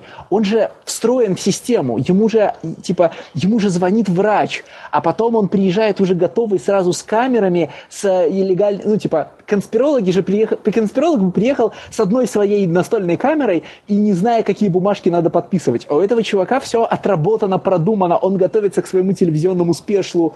У него есть сразу релиз формы он скорее те чуваки, которые в США, знаешь, охотятся за э, кровавыми преступлениями и страшными сенсациями, чтобы там, блин, как это называется? Ну, вы знаете, например, в, те, в шоу Джона Оливера есть значит, перебивки с наборами безумных анонсов из каких-то вечерних телепередач, да? А сегодня мы вам покажем человека, у которого там нос, придор... нос прирос к пояснице. Вот что-то такое. И он не столько ученый, сколько сенсационалист-публицист, человек, у которого стереотипно, скажем, раз в год... Да, вот, кстати, это и есть в конце комикса. Я прям хотел придумать метафору, а она ко мне из комикса пришла. Это человек, у которого раз в год при... выходит новая нон-фикшн книжка про вещь, которой он занимается. И ты думаешь, господи, а что там на целую книжку-то он насобирал? Э, там же, в общем, новой информации буквально на, на, типа, ну, на одну статью. А ты смотришь, и как бы там, знаешь, глубокие выводы о жизни, упражнения для ежедневной йоги на рабочем месте, э, вот там, понимаешь, все что угодно, э, включая там, значит, э, трансцендентальная медитация, том 13 кулинария, ну вот как-то так. Да. Есть, правда, чувак, э, вот, этого зовут Даррен Блэк, а в реальной жизни есть э, Террен Браун. Это британский такой э, иллюзионист и менталист. Но Отлично. прямой связи я тут не нашел. Потому что Дэрон Браун он все-таки разоблачает, э, нежели пытается создать что-то. Ну, ну хотя, не знаю. Понятно, нашли цветные фамилии, но это было близко. Не, ну моя ассоциация Очень. это скорее была... Помните фильм, в фильме «Исчезнувшая» есть э, эти чуваки с телевидения, которые пытают, ну, все время гоняются за сенсацией главного героя? Да. Вот, ну, типа, они же списаны с совершенно конкретных людей в США, но при этом их там таких еще 200 других. Я думаю, что в Британии есть э, аналогичная, как бы, я не знаю, Дэнни Дайер, конечно, не похож на главного, ну, в смысле, не похож на Дарина Блэка, но это же буквально очередная передача Дэнни Дайера, да? Uh, типа, я Дэнни Дайер, и сегодня мы встретимся с, uh, значит, с жителями Британии, которые забивают гвозди себе в ключицы. Как-то так. Блин, мне так нравится, когда Леша иногда произносит эти фамилии Дэнни Дайер, и, и мне прям, и мне прям в голове вот какой процент людей словит вот это, ну, то есть сколько сразу пойдет гуглить, сколько без гуглинга поймет, о чем речь, а сколько такой подумает, а, ну, наверное, наверное, и, и да, будут дальше слушать. Не, нет, Стас, это ну, не у нас критика. есть KSP, который это... составляет примечания. Это не критика, это всех. Нет, это не критика, это реклама нашего Патреона, это изящная подводочка. Все это время я пытаюсь э, перебирать какие-то имена, совершенно забыл, что есть же даже в нашей стране такой же лысый человек, который тоже изучает все эти темы. Его зовут Сергей Дружко. Почему я первым делом про него не подумал? Ну, хорошо, что вспомнил. Да, читайте комиксы Дружко, да? Да, кстати, да. Тоже почти такой же Заметьте, не Женя это сказал. Не Женя это да, произнес, да. да? Видите, я сегодня уже и Бабл Фейс пропушил, как бы все хорошо. Так, ну ладно. Э, минутка рекламы патреонов и других проектов закончилась. Теперь можем перемещаться к последнему комиксу, который... Э, давай, Алексей, как он называется? Это оказалось сложной задачей. Самое сложное. Называется он, Леша, не забудь включить микрофон. Да, так вот, мы переходим к комиксу «Грот» э, Пата Гранта и Фиона Маккейба. Э, аннотация, которую публиковал он фин, для он наших фин, патронов извините. Стас. Да, это я неправильно написал, да. он просто фин, потому что его там даже спрашивают, как произносит твое имя, он просто говорит фин. А, так он прям серьезный шотландец, да, Фин Маккейб? Не, он такой же австралиец, как и Пат Грант. Понятно, ладно. Его родители мечтали, чтобы он был серьезным шотландцем. Назвали его именем национального героя, все дела. Ирландии, правда. Нет, не Шотландии, Ирландии, да, Финн Маккейб. Так, uh, anyway, короче, аннотация не передает. И я так понимаю, что это веб-комикс, да, Стас? Uh, судя по тому, это... что он incomplete. Это, короче, я не до конца проследил прям весь оригин этого комикса, но я так понял, что он изначально выходил все-таки тремя большими синглами, ну, такими сдвоенными, да, там по типа 48 или там по 60 страниц. Но в качестве промо он выложил первые два комикса из трех, первые два из трех, полностью в онлайн и сделал полноценным веб-комикс. То есть там сайт, а, полностью посвящен там thegrotcomic, по-моему, .com, и там можно прям прочитать полностью два выпуска, это там, типа добрых 10 глав или 120 страниц, а третий его можно только у него заказать, либо дождаться в следующем году топ-шелф издаст все одной книжкой на 180 страниц. Поэтому, э, в общем, его можно назвать веб-комиксом, потому что многие прочтут его как веб-комикс, потому что, ну, блин, эти синглы, я не знаю, это, это прям такие охотники за этими зинами, кто, кто их там найдет. Поэтому так. мы не стали ждать топ-шелфа и обсуждаем те два комикса, которые нам доступны, даже без, ну, не зная, чем они заканчиваются, и даже не добравшись до места, где сюжетные линии должны сходиться воедино. Мы это знаем, что они закончатся скоро. Леша. Леша. Да? Леша, это в лучших традициях лучшей рубрики, потому что все веб-комиксы, ну, большая часть веб-комиксов, которые Женя обсуждал, они были не закончены. Типа Супертрон не закончился. А, Вообще, Хилл веб-комиксы, которые чем-нибудь заканчиваются, это большая редкость. Это правда. Это правда. Да. У Криса Вейра, по-моему, комикс тоже в итоге не законченный вышел. Да, да, у Криса Вейра только вышла первая часть на этом Гардине. И вот вообще многие комиксы. Потом Бёрд Бой изучал, там тоже было две книжки из трех. Uh, Kill Six Billion Demons. Ну, короче, uh, я даже не помню. А, единственный веб-комикс, который закончился, это был Rewind. И все, из тех, что Женя обсуждал. Все остальное, оно было вот с таким же открытым концом, поэтому здесь мы полностью, абсолютно следуем традиции. Uh, ну, давай, will break your heart. Да, давайте, прежде чем э, рассказывать про сам грот, буквально пару слов про авторов, потому что у нас сегодня были британцы, у нас был канадец, и теперь э, до американцев мы не дойдем, но дойдем до австралийцев. У нас все сегодня англоговорящие, но из э, разных э, даже континентов. Так вот, Пэт Грант австралийский картунист, э, и единственное, что из его работ вы могли бы читать, потому что это есть и в цифре, и, в общем-то, легко достать, это комикс «Блю».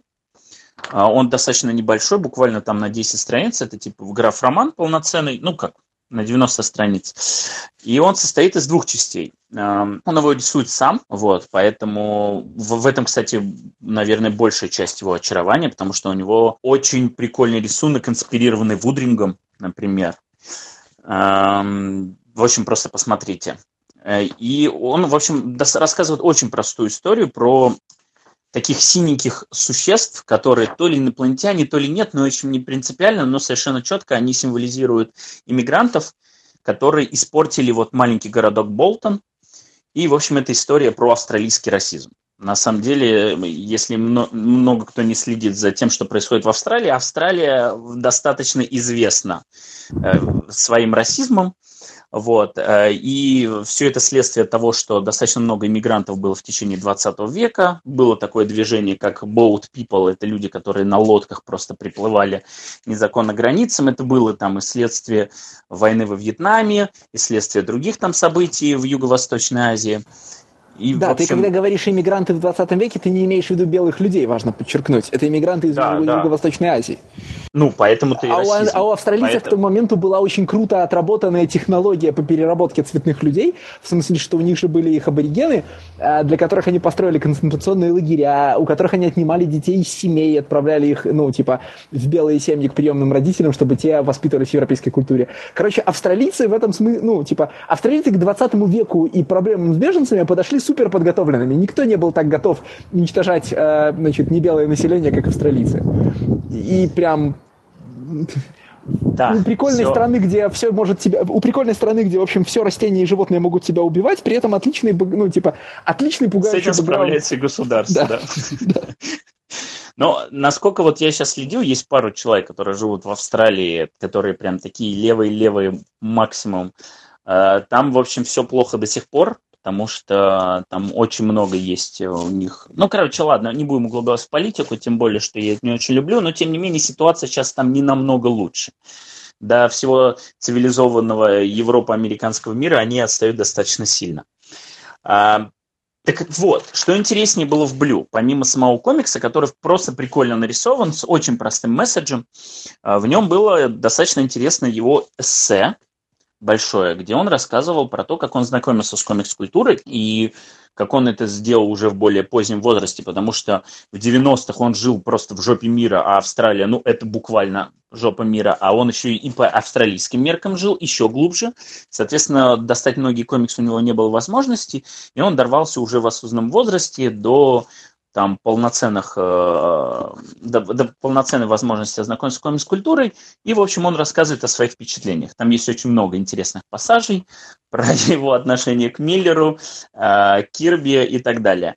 Вот, но интереснее это эссе с точки зрения того, как он описывает э, You Won't Believe It культуру серф-комиксов, потому что в Австралии серфинг это вообще просто как бы отдельный культ. Этим живут очень многие люди, особенно ну, побережная Австралия, ну, потому что в центральной-то особо никто не живет.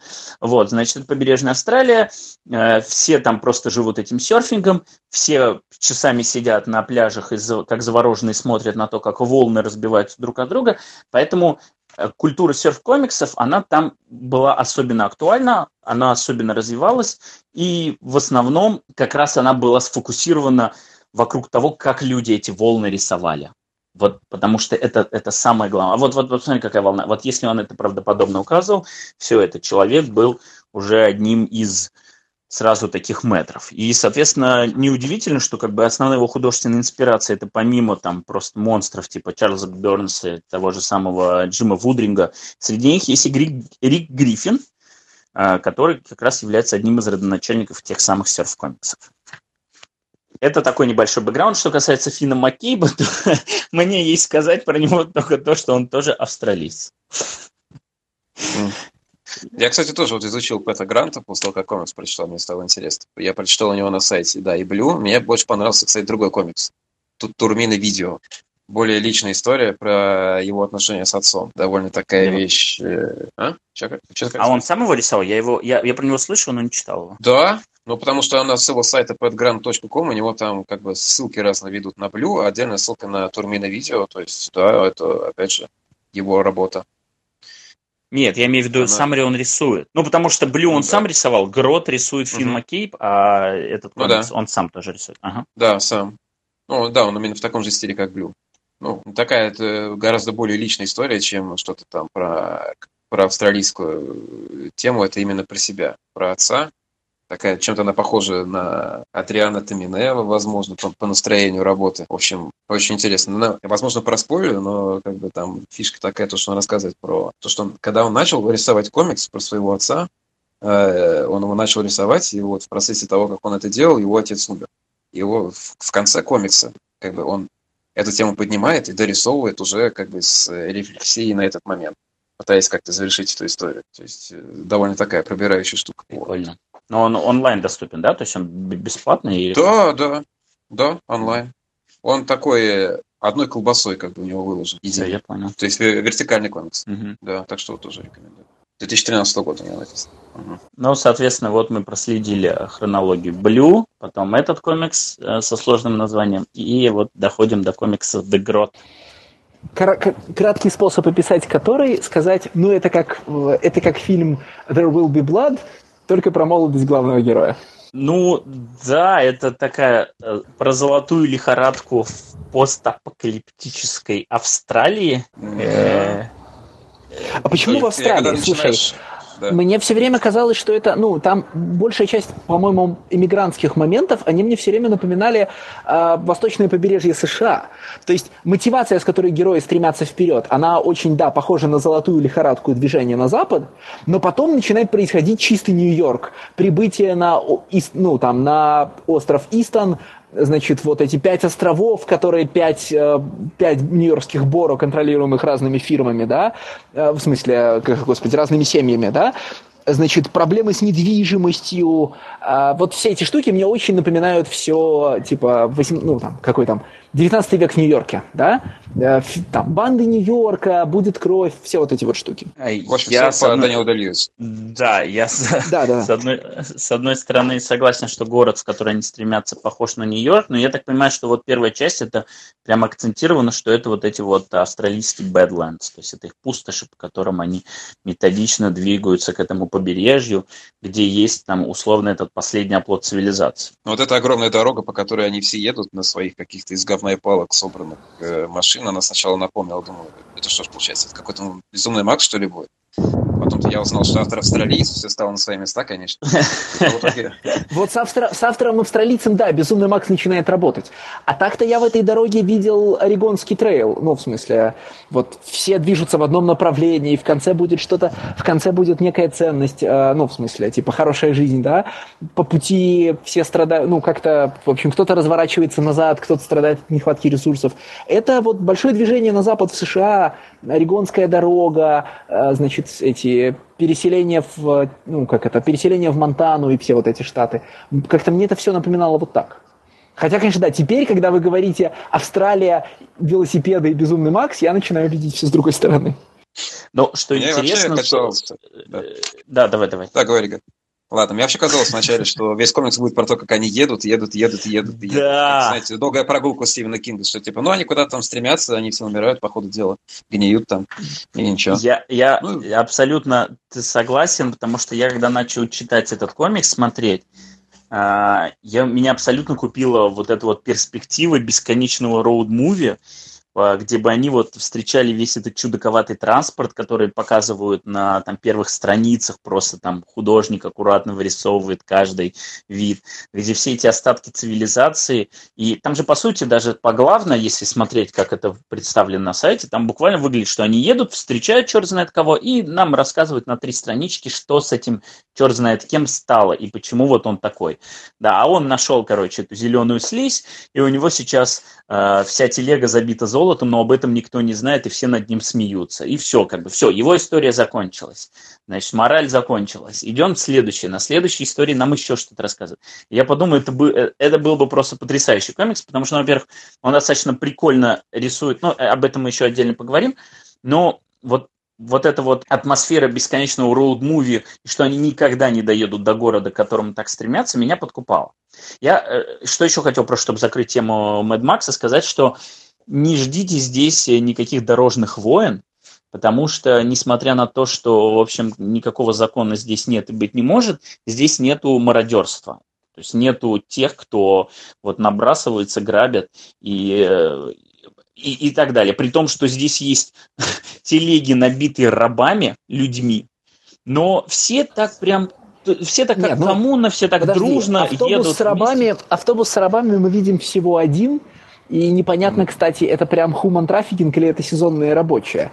А, вот. А все, во всех остальных случаях мы же знаем, что велосипедистам платят, и мы даже знаем сколько. Да, так вот в том-то и дело. Во, всем, во всех остальных случаях это выглядит как все дружно никто никого не подрезает, все едут, каждый в своем ряду, все едут в этот город. При том, что, конечно, цивилизация нахрен э, рухнула, и, в общем, ничего хорошего в этом городе никого не ждет. Мне мешает отсутствие финала этого комикса всерьез спекулировать о том, что из того, что мы видим, важно, а что нет. У меня уже сложилась некая картина большой развязки этого комикса, которая включает в себя все предшествующие элементы. Да, и что-то вроде, блин, как называются такие, как, какие есть примеры таких фильмов? Ну вот знаете, есть фильмы э, про грандиозный какой-нибудь обман, не, не, не просто кон-муви, да, а фильмы, где в конце ты обнаруживаешь, ну, например, «Спичечные человечки», где в конце ты обнаруживаешь, что огромное количество элементов на самом деле работали на центральную задачу я тут от, оторвусь для слушателей и поясню, что две трети комикса, которые мы прочли, э, строятся на том, что приехавший в, значит, приехавшие э, за новой жизнью в большой город главные герои, в одной сюжетной линии это братья, которые должны открыть собственный бизнес, в смысле перенести его из другой локации, а в другой это, судя по всему, богатый наследник, который встречается с уличной девчонкой, которая учит его, значит, мухлевать на петушиных боях, оба, перс... значит, все персонажи постоянно встречаются с э, местными жителями, которые либо явно выглядят как жулики, либо говорят им э, осторожно, а человек, который, кому, которому ты доверяешь, жулик. И, ну, в частности, главный герой, сопровождаемый э, нанятым проводником, все время сталкивается с тем, что люди говорят ему, берегись, как это, смотри, малыш, это жулики. Да? И твой, значит, не доверяй своему проводнику, он жулик. И ты в этот момент машинально думаешь, ну, наверное, человек, который это говорит, тоже жулик. И я воображаю себе, что в конце, в общем, ну, там, в конце это все разрешается неким таким, э, ну, не глобальным заговором, но в том смысле, что, скажем, все встреченные э, главным героем персонажи, пока вот он ищет, где ему офис снять, да, э, вот те люди, которые занимаются подсчетом денег в гостиничном номере, все эти люди, на самом деле, это часть большого кона, который подстроен э, нанятым им проводником и, ну, предназначены для того, чтобы отжать у него бизнес. Вот. Ну, так и есть. И все эти детали ну, смотри, будут... Да. Ну, мы, э, мы это пока не можем утверждать, но я мечтаю о моменте, когда все эти детали окажутся важны. Значит, а, дыра в стене гостиничного номера, да, ну, возле сейфа, там потом этот автобус с э, human трафикингом, который встречается на улице, и история про женщину, которая, значит, надзирает на тысячи ночных горшков дорогие слушатели, в контексте это звучит гораздо разумнее. А, ну, вот все, все вот эти штуки про... Ну, все вставные истории и эпизоды должны складываться в некую большую единую концепцию к финалу. Ну вот есть, например, такой момент, там вот один из главных героев, он самый наивный, наверное, и честный человек там. И когда они сидят, значит, всей компашкой где-то там завтракают, он находит бумажник у себя на, на сиденье. Кем-то да, это совершенно нереальный момент, он явно зачем-то нужен. Да, да, и он решает, э, что нет, я честный человек, я отдам бумажник его владельцу, он находит владельца, это оказывается вот э, Это женщина, которая ему, опять же, она видно, что она такой делец, сама очень хитрая, но при этом она ему очень так доверительно сообщает, что типа, ну ты никому не доверяй, если тебе скажут вот это, то ты будь уверен, что тебя хотят наколоть. Как бы все, молодец, иди гулять дальше. И ты думаешь, ну хорошо, а вот она такая ему жизненный совет дала. Ну и неужели такой человек мог просто так легко забыть где-то свою бумажку? Значит, зачем-то кого-то хотела к себе, опять же, кому-то втереться в доверие. Это пока что вообще еще никак не выстрелило, не отыгралось, но я уверен, что в какой-то момент это произойдет, потому что комикс себя медленно раскрывает. И точно так же я подозреваю, что кусок во второй, во второй линии просто есть супер э, характерный прием для э, конфильма, да, когда э, одна из двух рыжих сестер рассказывает, значит, глав, ну, своему парню, ну, в смысле, своему спутнику, одному из двух главных героев, я сейчас, по-моему, очень путанно это все говорю, Словом, одному из главных героев рассказывают про второстепенного персонажа, каким образом этого второстепенного персонажа собираются обдурить, ну вот, очень длинной схемой. И вот прям ты с самого начала ждешь, что наверняка, конечно, такой схемой будут дурить самого главного героя. Вы понимаете, про какой кусок? Ну да, про... Про, про большую красную схему. Наверняка да, эта штука должна на самом деле обдурить главного героя в какой-то момент. И все фразы, которые произносит э, героиня, типа там, а, как бы, ну, герой спрашивает, а когда ты меня наконец кинешь? А она говорит, я все время придумываю способ. Или, ну, там, за завтраком она ему говорит, там, ну, а, я бы у тебя отняла, что-то типа, я бы у тебя отняла все деньги, но пока возможности нет. И все эти фразы должны в сумме сложиться в какой-то большой удар, но с другой стороны, ты когда это про все говоришь, в смысле, когда я про все это говорю и думаю, я начинаю думать, что нет, ну это же, наверное, это как-то очень тривиально. Типа, это все толкает нас в очень правильном направлении, Э, и э, тогда весь третий выпуск, которого мы не видим, он будет состоять только из очень предсказуемых пей потому что все вот эти отсылки, они очень на поверхности. И, может быть, там есть еще как бы планы внутри планов и еще одно колесо внутри колеса. А может быть, нет, может быть, это, ну, как бы, комикс должен быть комфортно развлекательным за одну книжку, и если бы я это все читал за один присест, ну вот, э, я бы получил такие пей как надо, и, ну, знаете, да, хорошо сделанная пьеса. Все, все, все, все ружья заряжены, все ружья повешены на стенку, все ружья выстрелили, все хорошо. Ну вот сейчас из-за перерыва между тем, как мы это прочитали, и когда выйдет полноценная книга, мы, конечно, себе можем очень много теорий настроить и, возможно, испортить себе полную картину, когда кажется, что, возможно, мы что-то себе перехайпили или не так поняли, что хочет автор сделать. Но Вообще пока что все это очень увлекательно, оно очень сильно подкупает вся эта схема того, что это мир полный конманов, которые хотят друг друга перехитрить, и это реально схема внутри схемы, это весь этот огромный город, который подчинен одно единственное, как бы он строится на том, что здесь есть эта зеленая жижа, которая собой подменяет в этом мире золото, вокруг которого происходит лихорадка. И все люди, как бы, они пытаются при том, что реально никто пока... Вот, да. Реально мы в комиксе пока не видели никого, кто эту жижу нашел. Ни саму жижу, ни людей, которые на ней обогатились, ни признаков их обогащения. Только слухи о том, что кто-то наварился. Существует ли она в принципе, да, возникает вопрос. Это жижа. Да-да-да. Ну или она когда-нибудь раньше была, но давно кончилась, а весь город построен только на том, что там люди, ну, открывают места, прогорают, бросают эти места, приезжают за заработками, становятся, ну, там, типа, становятся, по сути, рабами. В общем, что это вся большая система обмана, которая просто самоподдерживается, и на самом деле так и устроен капитализм. Да. Мне, мне вообще очень нравится, насколько, насколько в этом комиксе контрастирует ну, то есть ты по содержанию видишь, что тут просто все пропитано мизантропией, мизантропией, что просто вот по, по отношению к каждому персонажу, за исключением там парочки. Но при этом это все так действительно подается весело, и э, у тебя вот нету такого гнетущего ощущения, как от того же там piece, да. Понятно, что это как бы сравнение очень корректное, но тем не менее, да, ты ждешь, что от того места, где все плохо, у тебя должно быть ощущение плохого. А здесь э, при том, что и нарисовано-то черти что, да, тут все эти грязные нищие дети, там, едят непонятно что, просто спят друг на друге. Но как-то вот за счет того, что сам рисунок тоже такой э, вот колартовский, да, как наш любимый стиль, который мы уже неоднократно Да, все нарисовано миленько, и это скорее не противная, не противная грязь, да, а такая, ну, в общем, неуклюжие дети и их козявки. Опять эти тройные носы. Да, носы обязательные, как у Старкса. Прямо как в первом выпуске, который мы обсуждали. В первом комиксе, который мы обсуждали. Ну, вот этот рисунок, конечно, да. Здесь э, ты говоришь, что там нарисован каждый персонаж, ты прямо видишь, что ему нельзя доверять. Да здесь вообще нет ни одного персонажа, который нарисован бы так, что ему можно в чем-то довериться. Тут они либо нарочито все такие какие-то мрази-аферисты, либо наоборот, супер тупые, вот как этот блондинистый главный герой с его выпученными глазами, конопатый, он тоже такой дурачок вообще городской, который Да, ты до конца второго выпуска доверяешь только двум главным героям, один из которых дурачок, а второй, ну, как бы, напыщенный мудак. Но ты думаешь, что у них нет второго слоя. А к концу второго выпуска ты выясняешь, что как, как минимум у напыщенного мудака-то вроде бы есть второй неприятный слой, да, и начинает, ну, как бы, и, в общем, остается один главный герой, которому, ну, которому ты бы помог в трудной ситуации, это, ну, собственно, растяпа, да, но кажется, что и с ним, ну, я начинаю подозревать, что и с ним не все так просто. Почему он иначе один такой во всем мире? Растяпа кажется самым главным аферистом, который просто всех убьет и э, обкрадет.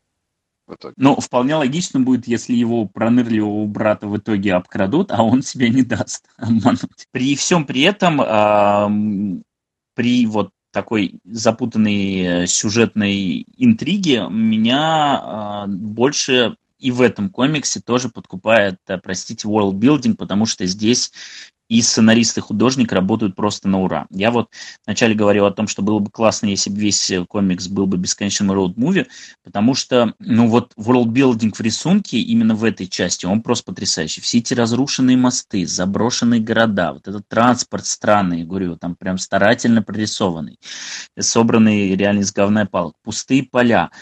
Вот в этом есть такая потрясающая эта романтика выжженной земли, плюс периодически есть вот эти инвентарные страницы. Ну, я думаю, что это у многих слабость, и не обязательно для этого любить компьютерные игры, которые этим особенно свойственны. Но вот есть странички, где показано, как вот у главного героя навалены там, его вещи, как у другого главного героя все аккуратненько сложено, а вот посмотрите, что у них там в ящиках происходит. И вот если бы в таком духе все продолжалось, было бы тоже прекрасно. Но они добираются до города, и из города э, начинаются другие трюки, потому что м- он сам по себе интересен, сам по себе неоднороден, и вот, по крайней мере, у меня появляется желание его исследовать. Опять же, возвращаясь к э, компьютерной игре, я представил, как было бы клево в каком-нибудь условном, я не знаю, Assassin's Creed. Мне кажется, это последняя игра, в которую я играл на компьютере. Вот, по, по этому городу поперемещаться, потому что каждый раз, когда приходим в новую локацию, она отличается от того, что было до этого. И для обрисовки этого города используются разные сторителлинговые техники, как художникам, так и сценаристам. Есть, например, одна классная страница с монтажной нарезкой, где они ищут помещение для аренды. И там на одной странице, ну, там, не знаю, 20 э, квадратиков. И на этих 20 квадратиках ты видишь разные точки города, которые они посещают, и они все разные. Есть очень клевые splash page и. Их всего там штуки три, но они прям вот как открытка, да, они такой показывают тебе определенную часть города и э, работают как самостоятельные, самодостаточные композиции. Первый splash page, который прям выбивает почву из-под ног, это когда они видят этот город, который весь вот в этом, я не знаю, то ли это дым, то ли это туман, то ли это черт знает еще что. И вот он весь за этими клубами э, белыми прячется. А, а потом на остальных splash, splash page ах обязательно нам показывают всех этих несчастных, которые в резиновых сапогах э, идут в этом болоте и пытаются найти кусочки этой зеленой слизи. И вот то, как это все потихонечку нам обрисовывается, показывается по кусочкам, мне очень нравится. Ну, ну и плюс, опять же, рисунок, э, в данном случае, повторюсь, он очень кинематографичен, потому что здесь а, практически все основное действие происходит в widescreen панелях и сбивается на мелкие только в тех случаях, когда нам нужно показать говорящие головы. Любимая Лешина сцена. Но здесь и говорящие головы, кстати, же сделаны хорошо. В смысле, потому что этот чувак может в картунизм, да? У него мелкими панельками создается, такие, создаются, например, ритмические перебивки или он располагает говорящие головы в мелких панелях на странице так, чтобы бы получалось, получался интересный визуальный ритм. Ну, знаешь, там смотришь влево, смотришь справа, смотришь влево, смотришь вправо. Он не дает им больших пузырей, чтобы, чтобы ну, не, не делать там три кадра с огромными пузырями, а делать восемь кадров с маленькими пузырями. В этом смысле он как бы очень... При том, что да, он из-за того, что, в общем-то, э, кон-муви это разговорный жанр, и ему много нужно делать разговорных сцен, он находит всегда какие-то способы эти разговоры разнообразить. Либо с помощью монтажа, ну и композиции страницы, либо с помощью того, что он показывает не то, о чем говоря, говорится, в конце концов, заставляя нас всматриваться в лица персонажей и пытаясь понять, кто из них врет, а кто нет. К концу, конечно, ты начинаешь думать, что врут все. На все это, конечно же, накладывается э, твои любимые акварельки, вот, при этом с использованием такой очень ограниченной, приглушенной цветовой палитры, ты прям чувствуешь там в одном кадре палящее, изматывающее солнце, в другом кадре, вот когда они едут, ты ливень, который превратил всю землю в одно грязевое месиво. Слушай, но это же не Вот акварельки, прям. это же гуашь. Гуашь. Чисто с точки зрения того, как лежит краска, это же, ну, понятно, что может быть это и цифра, но, по-моему, имитирует она не акварель, а гуашь. Вот, с, э, в том числе потому, что каларцевская, вот эта каларцевская покраска в яркое цветное пятно. Ну, я в данном случае не буду э, спорить, потому что не настолько разбираюсь в различных э, техниках, но мне не кажется, что это гуашь. Хотя, если вот говорить про разводы, ну, блин, а акварелькам они точно так же свойственны. Там в том же самом нашем, в моем любимом Hero Count есть точно такие же разводы пятен.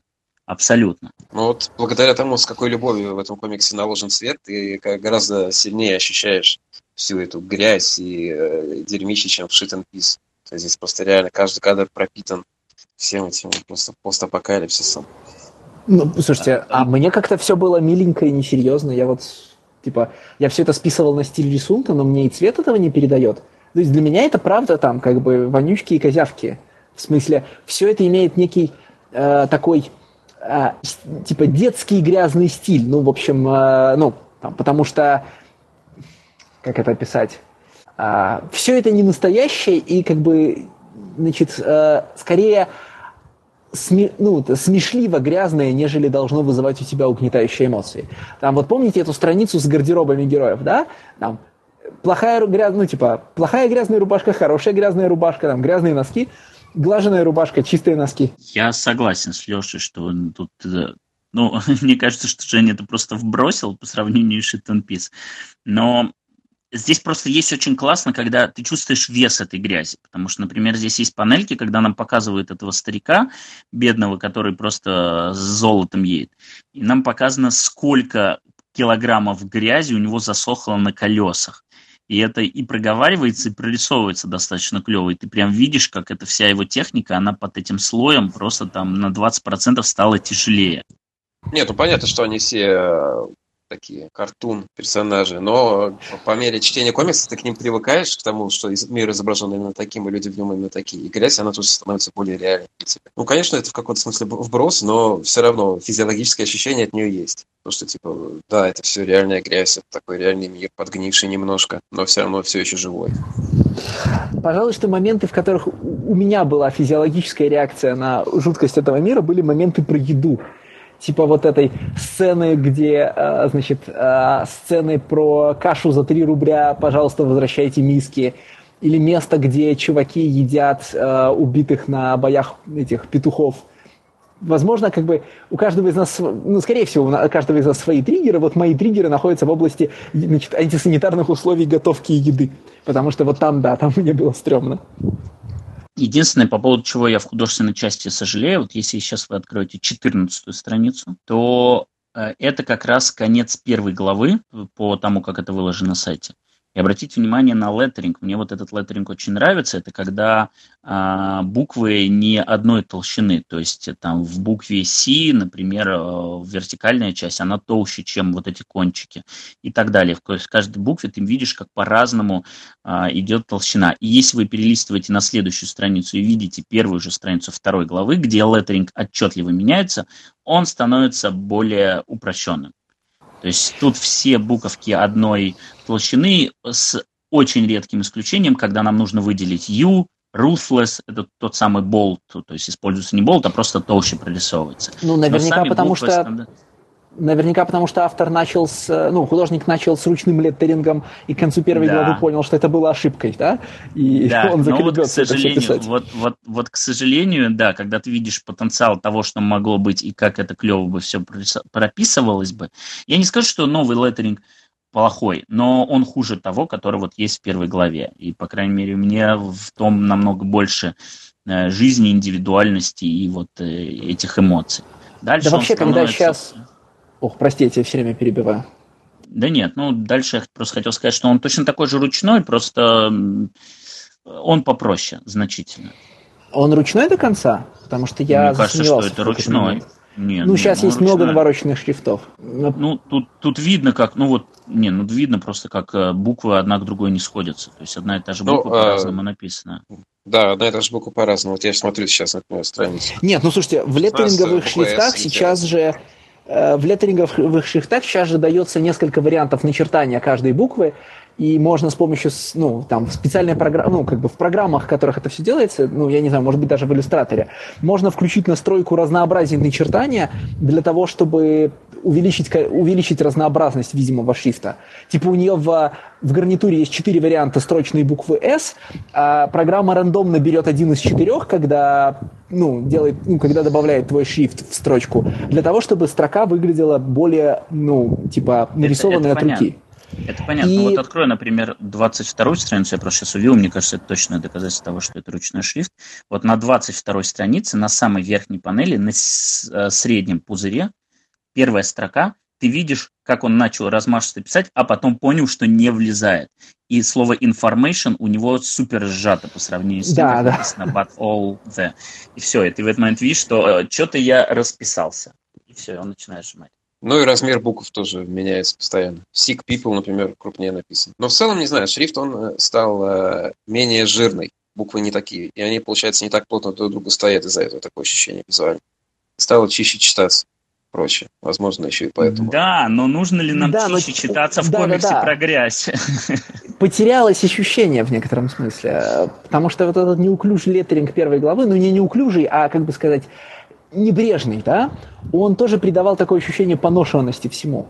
Это же типа частая сейчас проблема, когда у нас э, э, пуз, ну, значит, пузыри и леттеринг вырываются из ощущения остальной страницы, у, и у, типа у многих не сделанных вручную комиксов есть эта проблема, что э, пузыри ощущаются как отдельные страницы инородный предмет, который не вписан в ее техническую, ну, как бы сказать, ты типа видишь саму картину, ты видишь картинку, она живая, а поверх нее есть технические искусственные значит, э, накладки пузырей. И когда ты открываешь старые комиксы, прям такие очень старые, а, я не знаю, там, Эверетта, Вулвертона, сборники ранних работ Дитка до Марвеловские, когда ты видишь, что там чуваки просто все себе от ну, типа пузыри себе от руки рисовали, или человек, который за ними дорисовывал пузыри, он тоже это делал вручную, и буквы тоже писал вручную, там какое-то совершенно другое взаимодействие штриха в пузыре и штриха в картинке. Э, может быть, я сейчас занимаюсь, понятно, фетишизмом старых комиксов, но э, я в современных комиксах нахожу эту штуку только когда есть явный ручной леттеринг, причем э, такой, ну, как бы это сказать, с большим вниманием к тому, к каллиграфии. И вот здесь в первой главе это ощущение мне приходит больше, чем в последующих. Поэтому я, наверное, и подумал, что поэтому со второй главы идет ну, э, компьютерный леттеринг, потому что ощущение э, которое было в первой главе, оно дальше ой, ой, ой, ой, ой, ой, ой, сейчас взлет был. Ну, я выключаю, постараюсь выключать микрофон, да. Ну, ну вот, э, не вот... знаю, вот... Э, да, да. На 24 странице, например, если вы посмотрите, то там есть предпоследний кадр, и там прямо на плашку залезает цвет, то есть видно, что когда он красил, он попал на плашку текстовую. На последнем кадре да. видно, что на, наоборот вокруг плашки с текстом есть белые места, которые он не закрасил. То есть, ну, это просто это часть рисунка общей картины. Я согласен. Я точно так же хотел назвать сороковую страницу, где его мама говорит, что все, теперь ты, ты новый босс. И там вот на главной панели, там прям видно, как этот э, пузырь вырисован, и что на него краска залезает там с шести-семи разных мест. Вот везде по чуть-чуть залезает. То есть в этом плане у меня нет сомнений того, что этот леттеринг все еще ручной. Просто э, он изменился, и леттеринг первой главы мне нравился больше. Скажем. Ну, справедливо. Но небрежность, она осталась, и поэтому я не заметил, на самом деле, до такой степени, чтобы мне это как-то подпортило чтение. Ну что, хороший комикс, можно расходиться? Да, наверное, можно еще для финала по одному комиксу от каждого пожелать. Ну, чтоб, типа, вот мы обсудили четыре, у нас была такая традиция, мы про нее забыли, но сейчас вспомнили. И вот из этих четырех Алексей бы посоветовал... А, ох, ну, Алексей бы посоветовал дерьмо и мочу, судя по всему. Да, пожалуй. То есть мне тоже Грот очень понравился, но если нужно будет оставить из этих четырех ком- э, комиксов в вашем чтении один, то понятно, какие два я выкину сразу, хотя они тоже местами ничего. Но, в общем, Алексей рекомендует дерьмо и мочу. А, а Евгений рекомендует. Я просто откладываю, потому что сам не знаю, что ответить, и до последнего жду. Возможно, мой голос будет решающим, и тогда станет еще хуже. Mm. Была такая история, я когда ехал на Комикон в один из дней, ну, московский комикон, который... Я только хотел сказать, нью-йоркский? Нет, не в этот раз. Московский я вот в один, то ли в субботу, то ли в воскресенье я решил уже на метро не ехать и поехал, взял такси, и меня вез такой э, восточный мужчина э, с большой бородой. Он мне такой говорит, слушай, а ты славянин? Я говорю, да. Говорит, м-м-м. вот мало вижу славян, у которых борода такая хорошая, прям хорошо у тебя растет. Я думаю, блин, вот это вот, как будто ты вот у настоящего вот э, истинного ценителя, ценителя получил похвалу да, знатока. Приятно стало. Поэтому я вам порекомендую комикс про бороду. Но не только поэтому, потому что из всех он... Ну, Шит Пис это вещь, которую сложно, конечно, рекомендовать, чтобы как бы давайте почитайте. Я вас заставлю, суки, ценить рисунок, ценить э, искусство создания комикса. Давайте, я вас окуну в это. Я мог бы так, конечно, сделать, но мне вот именно действительно, чисто по личным ощущениям, комикс про бороду вызвал самые приятные впечатления, как законченное произведение. Грот меня тоже покорил, но я не могу его рекомендовать, потому что он еще не закончен. Поэтому вот зачем это... мне вас подвергать этому? Вот ну, а по Женя, ровно... вы знаете, что я думаю. Да, Женя, ровно те слова, на которых я хотел начать, что мне бы следовало порекомендовать либо Грот, либо Мезолит, потому что ребята уже порекомендовали другие два. Но Грот э, сложно рекомендовать именно по той причине, что он не закончился, и ты не знаешь, а вдруг он закончится плохо, а ты порекомендовал. Но первые две трети у него хорошие. И это тот комикс, который вы вот прямо сейчас, закончив этот выпуск, вы можете сразу же пойти прочитать, и не прикладывая никаких усилий. Поэтому рекомендовать его нет смысла, он и так свободно доступен, идите читать. И э, мне остается порекомендовать Мезолит, э, несмотря на то, что его ребята раскритиковали, но э, мне нравится, опять же, я про это уже говорил, когда люди очень, очень старательно подходят к своей работе. Я не говорю, что остальные там художники или сценаристы сегодня не старательны, все сегодня молодцы. Но я увидел большую вот эту исследовательскую работу, которая может быть липовая, не липовая, но она была проделана, был с должным профессионализмом и с должным э, так, уровнем ответственности э, реализован этот комикс. И, но, в общем, он не такой, как ребята его так, в общем, немножко побили, побили. Нет, почитайте. К тому же это единственный комикс из всех четырех, ну, во многом благодаря тому, что он выходил в твердом переплете, который у меня стоит на полке. Вот, остальных, по-моему, в твердом переплете даже нет. Хотя нет, И ты рационализируешь есть. свою покупку, да? да, я нет, я, мне этот комикс нравится. Я его прочитал, ты не поверишь, в третий раз. Потому что я его прочитал первый раз, когда я думал, купить или не купить этот комикс. И я его тогда купил.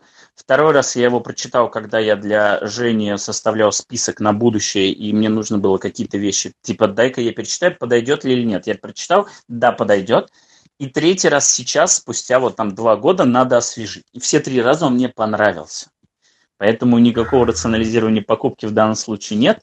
А, я вам этот комикс рекомендую. Борода тоже есть, кстати, в твердом переплете, но она вообще как-то просто вот, если в Великобритании она издана а, нормальным а, размере Джонатан Кейпом, это вот прям стандартные эти, господи, дархорсовские библиотечки, такие альбомные, то в Америке непонятно по какой причине издательство Пикадор и издал этот комикс 9 на 6 дюймов. Это просто мелкое, это примерно размер Боуна. И вот, а, Ой, слушай, я тогда, получается, рисунок... читал британское издание, потому что я читал «Бороду в бумаге», не нашлось, где ее взять, и она была огромная, в смысле, это такой, типа, вот. это больше, значит... чем формата А4 кирпич, в котором, да. ну, ты понимаешь, зачем он так мелко рисует, потому что там видна вся его деталировка, и все его маленькие кадрики оказываются большими. Именно. Интересно, как а, Миф издал? Э, хороший вопрос. Я не смотрел. Я думаю, вот в стандартном почему... формате. У Мифа же стандар... есть стандартный размер для комикса. Нет, смотри, у Миф издает многие Нобровские и Flying Guy книжки примерно в том же размере. Это примерно тот же самый библиотечный формат. Назовем так его. По размеру это примерно такой же высоты книжки. А, а тут, тут просто есть прецедент, что в Америке этот комикс издали 9 на 6, и я даже боюсь представить, насколько он много очарования то разрушил, потому что есть реально очень мелкие прорисованные кадрики, и вот насколько они на этой мелкой. 9 на 6 это больше манги, но меньше сингла стандартного. То есть это, сов... это как бы не совсем маленькие, но у... У приближающиеся к этому. И, ну, это там... как читать с iPad. Uh, нет, uh, нет, это меньше, чем читать. iPad uh, примерно, ну, конечно, я не знаю, как современный iPad, но это примерно комиксная страница сингловская. А это меньше. Я не знаю, если у тебя есть хоть один комикс Джейсона, вот 9 на 6 это примерно этот размер. Это маленький комикс. И запихивать вот весь этот рисунок Коллинза в такой маленький размер, это небольшое даже преступление. Поэтому, если хотите, конечно же, покупайте британское издание. Оно дороже, но оно и больше. Все. Я вспомнил, Евгений. у меня осталась последняя рекомендация на сегодня. Просто я ждал момента. Значит, а, как это? Последний совет для слушателей. Дорогие слушатели, читая комикс про бороду, вы можете, как я, задаться, задаться странным вопросом. Главный герой слушает одну песню Eternal Flame, Flame на репите. Что будет, если я при чтении комикса буду слушать эту песню на репите? Дорогие слушатели, я проделал этот опыт, он не обогащает. А, песня эта из головы второй день не выходит, но я не чувствую, что она добавила чего-то к ощущению комикса. Алексей Замский, э, пример того, как нужно готовиться к подкастам. Алексей Замский делает, делает странные вещи, чтобы их не делали вы. Да, да, да. спасибо. Возможно, если подставить песню Eternal Flame под сцену, как Джокер танцует на лестнице, она заиграет новыми красками. Стоит попробовать. Вот, вот, вот надо было, да, в конце. Мне кажется, подкаст должен заканчиваться джинглом из Eternal Flame вот сейчас, знаешь. Наши голоса гаснут, начинает играть попсовая британская поп-песенка. И пока на, наши голоса полностью не погасли, мы благодарим Женю Иронин за то, что зашел в гости. Было уютно, классно, приходи еще. А, спасибо, что пригласили. Мне кажется, что это мой первый вообще, в принципе, за этот 2019 год появление на Media, если я не вру. Это здорово. Я вообще подкасты писать как-то не очень люблю как-то не чувствую себя уютно в таком формате, мне как-то привычнее всегда было статьи писать. Но так как нет пока ни понимания, про что писать, ни времени, ни сил, э, мне просто было приятно хоть вот так вот что-то сделать, какое-то послесловие какое-то создать, какое-то дополнительное experience. Это было здорово. Ну, заодно почитать все эти комиксы. Это всегда приятно. За всем все. Всем спасибо. Всем пока. Всем пока. Пока.